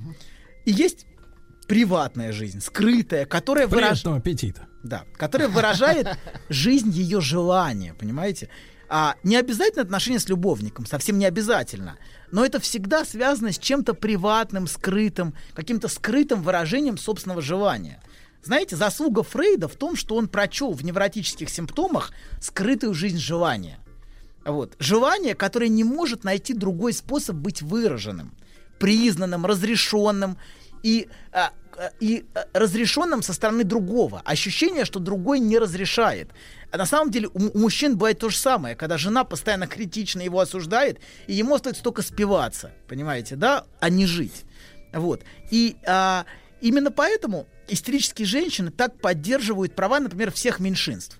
Вот один, одни из главных а, тех, кто борется за права любых меньшинств, это истерички. Почему? Потому Так. что, потому что вопрос непризнанности. Проснулся Владик. Потому что, потому что вопрос Молчать. непризнанности. Хватит рычать. Да заткнитесь вы оба, тихо, и слушайте. Потому что вопрос непризнанности и нелегитимности собственного желания, и особенно сексуальности, для них очень личный вопрос, понимаете? Для них это их собственное требование признания права на желание. В А любой- какие у них желания-то у истеричек? их желание иметь собственное желание и собственное право на это. Вот что А его важно. нету, да? Нету, абсолютно. Она постоянно ощущает, что она не вправе. И именно поэтому она так присоединяется к любой борьбе за права. Это для нее это Она дрянь, а? За любой кипиш. за любой кипиш, и особенно вопрос сексуальных прав, понимаете? Для нее это право на желание, и для нее это центральный вопрос. Вопрос легитимности собственного желания. Вот, осуждаем, во- да, а в ее случае это восходит к отношениям с матерью, понимаете, да? А вот, или, к семейным, от- или к семейным отношениям вообще, к отказу в семье признать ее отдельное желание. Например, ее спрашивают, а зачем тебе это? Зачем ты поехала? Зачем ты этого хочешь, понимаете, да? И она чувствует, что ее желание в принципе осуждается. Она должна жевать правильно. Вот что она чувствует. Вот. И ей Правильно, доктор, вы хорошо оговорились. И жевать должна правильно. Хорошо. Если детки будут глотать, они же это самое, у них запор начнется. Детка, тихо. Жевать надо как следует. У вас, у вас пока не начался ничего, нормально. Так вот, да, смотрите, а часто дело даже не в матери, понимаете? Вот эти девочки, эти девушки часто растут просто в запрещающей и жертвенной атмосфере, такой асексуальной. Очень часто это, знаете, многие семьи пропитаны какой-то бесконечной жертвенной атмосферой. Все для других, мне ничего, нам ничего не надо, а, мы ничего не получаем, ничего не добились. Постоянно отказываться от всего. Отказываться от, от дохода, от каких-то возможностей. И если женщина чего-то хочет, она в этой семье осуждается, понимаете, как ты хочешь. Здесь никто ничего не хочет, все от всего отказываются. Вот. А, но вернемся, знаете, к, к ощущению пустоты в отношениях. Это часто, а, а, с- это часто связано с тем, что важнейшую часть внутренней жизни, связанной с желанием а, и с переживаниями, невозможно высказывать и проявлять. И это приводит к ощущению пустоты. Если ты не можешь то, что связано с ощущением жизни, как-то выражать. Вот. Часто о многих вещах просто невозможно говорить, невозможно делиться ими, потому что другой это не примет или будет осуждать, критиковать. И отношения, как мы сказали, в итоге оказываются чисто формальными и безжизненными. Привет, пока. Чё, как дела? Нормально. Вот. А, но если мы чего-то не выражаем, смотрите, имейте в виду, это не значит, что этого не существует. Если мы это не показываем, если мы это не проявляем, это все равно продолжает скрытую жизнь внутри нас. Вот. А, и часть жизни, чувств, желаний, которым не позволено быть высказанным, конечно, вызывают у нас чувство вины. Конечно, выз- вызывают у нас... а, ну, мы, мы чувствуем вину за это, но все равно эти чувства продолжают существовать. Даже если а, а, женщина, понимаете, да, не выражает то, что она чувствует, вот, все равно, и потому что она чувствует вину за это, все равно она все равно эти чувства, эти, эти желания, Желания продолжат жить. не деваются. Да. То есть она идет бороться за ЛГБТ, да? Например, не ва- ну как-то, в разными вариантами. Чтобы хоть кому-то помочь. Может у нее появятся какие-то, какие-то хоть симптомы. кому-то, чтоб лучше стало. Абсолютно. Хоть, кому-то. Хоть Хоть кто-то не- не получит. мне, так кому-то. Да, да. Хоть кто-то получит легитимность. Да, да. Вопрос легитимности для нее очень важен. Не я, так дети поживут. Абс- абсолютно. Нет, вот дети, да, да, О детях-то тут странно говорить. абсолютно. Ну, Что-то в этом есть, да. Но э, она как бы Все ради детей, извините. это легитимность по доверенности, понимаете, через, через другого. Вот ему можно. Или она может, может постоянно доказывать, что можно. а, ты понимаешь, ты имеешь право на это. Это нормально. Но на самом деле она сама себе это говорит. Через них она сама, сама себя пытается убедить, что она имеет легитимное право на собственное желание. Вот, и в этом главная проблема. И отсюда-то столько страсти борьбы, понимаете, в них. Потому что на самом деле главн- главное это внутри нее и то, что она не позволяет себе. Она может бороться за других, но не может чувствовать себя вправе на свое желание. Вот. Да, и так вот, то, что не допущено в отношении с другим человеком, о чем нельзя говорить, о чем, что запрещено высказывать, ощущается как то, что делает нас плохим и виноватым. Ты чувствуешь, что во мне есть что-то плохое. Это часто вот именно то, что я не могу впустить в отношения. Вот. Но, но тем не менее, эта часть нашей жизни всегда находит свой способ существовать. Пускай и нелегитимным образом. А, Например, измена это тоже способ существования желания. Это один из вариантов. Пускай а, а, нехороший, осуждаемый, неправильный, но это способ а, выражать свое собственное желание, на которое она не имеет права внутренне. Вот. Иногда, например, посредством навязчивых симптомов это может То есть выражаться. измена как месседж. Абсолютно, это Как месседж. крик. Мгм. Да, абсолютно, абсолютно. Вы можете увидеть в этом крик. Не всегда. Иногда это бывает а, по, по другим причинам. Я говорю только один аспект измен. Измена имеет множество аспектов разных. Ну что, сегодня кабели получили оружие мощное в свое распоряжение. Я изменял, потому что кричал. Потому что это было невына... Но это правда. Это бывает совершенно невыносимо. Это задыхаешься, и тебя не...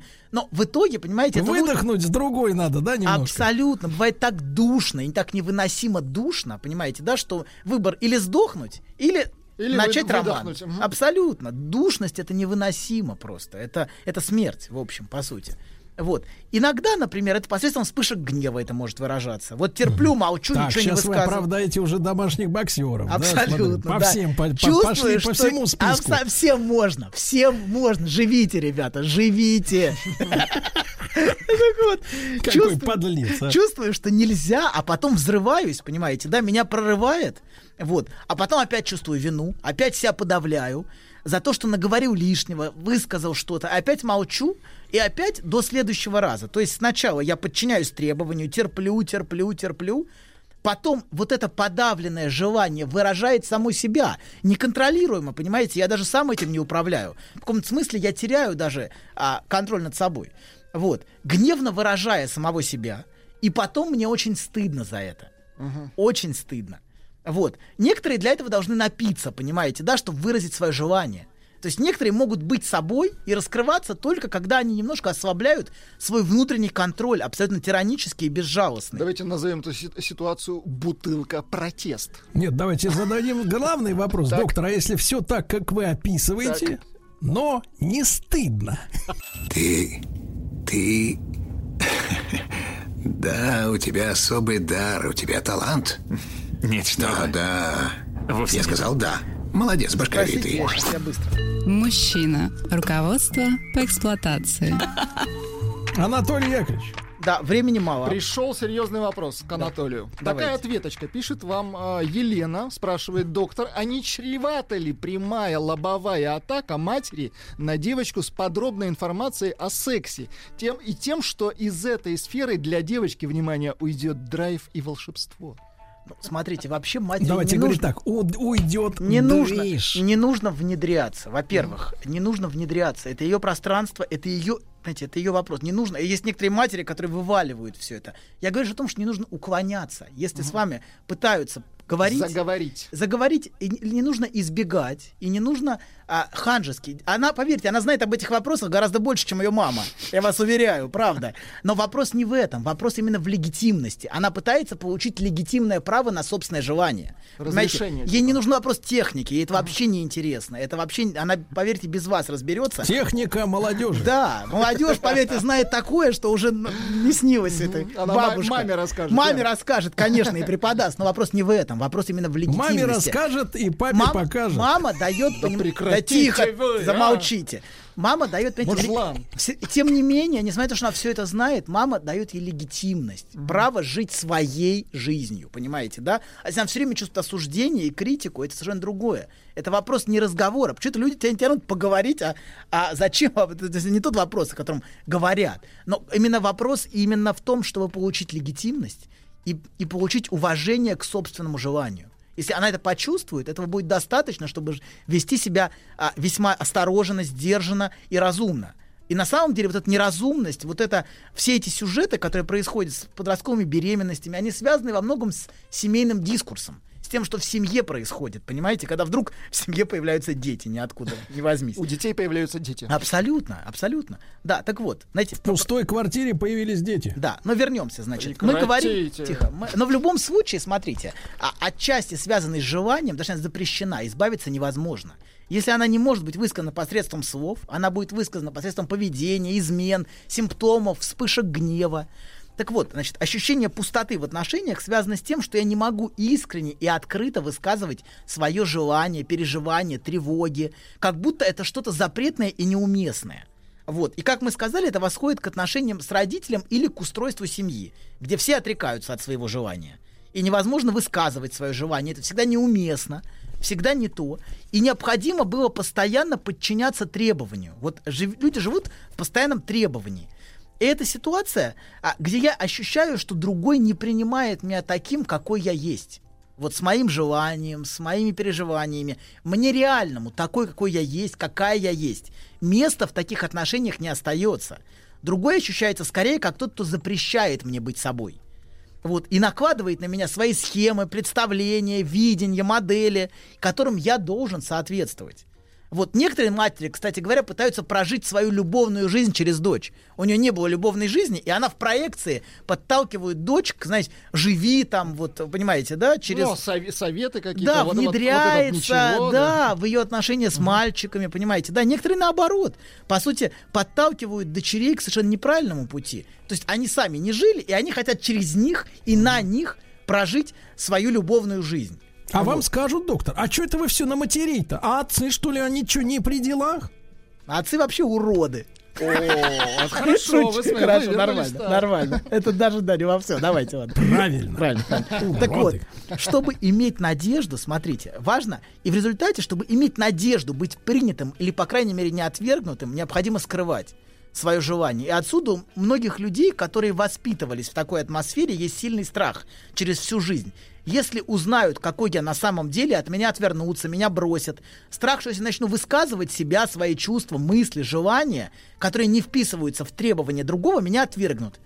А, но если я полностью подчинюсь требованию другого, понимаете, я теряю себя, вот в чем проблема.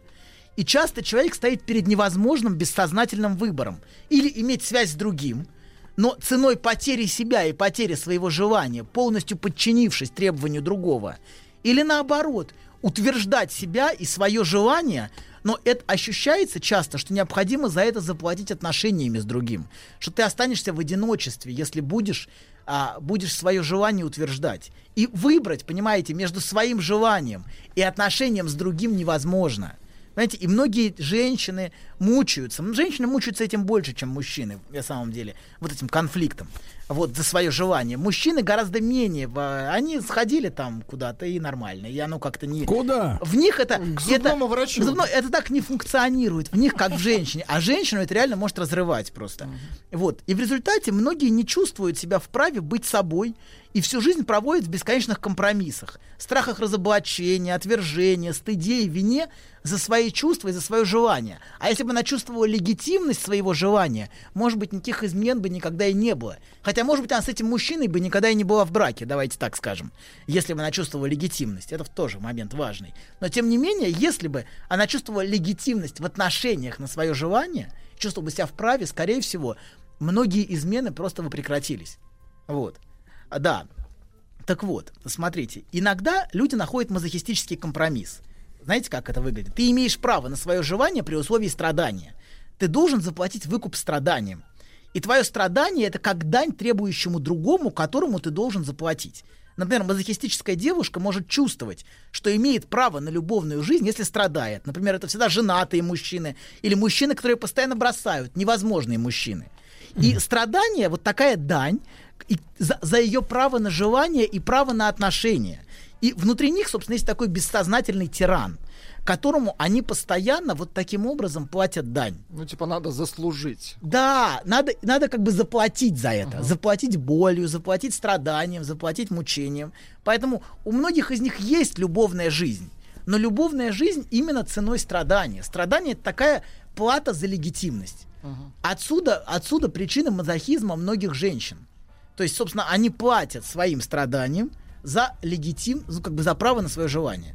Потому что просто, просто понятно, обычно, например, брать от мужчины нельзя. Мужчина может ей ничего не давать, например, или быть мужчина, который, ну, вот к- да, я понимаю, Сергей, что это. да, Анатолий да, да. Яковлевич, да, вы перебрали свое время. Но у вас еще будет сегодня возможность в 13.30 по Москве в моем телеграм-канале Стилавин Тудей. Присоединяйтесь, товарищи, подписывайтесь. Анатолий Яковлевич будет принимать бесплатно. Это важно. Анатолий Яковлевич, примите, пожалуйста, успокоительно. Сегодня, Я знаю, кстати, как вам, как вам трудно дается жизнь Сегодня многие будут принимать бесплатно. Еще больше подкастов «Маяка» насмотрим.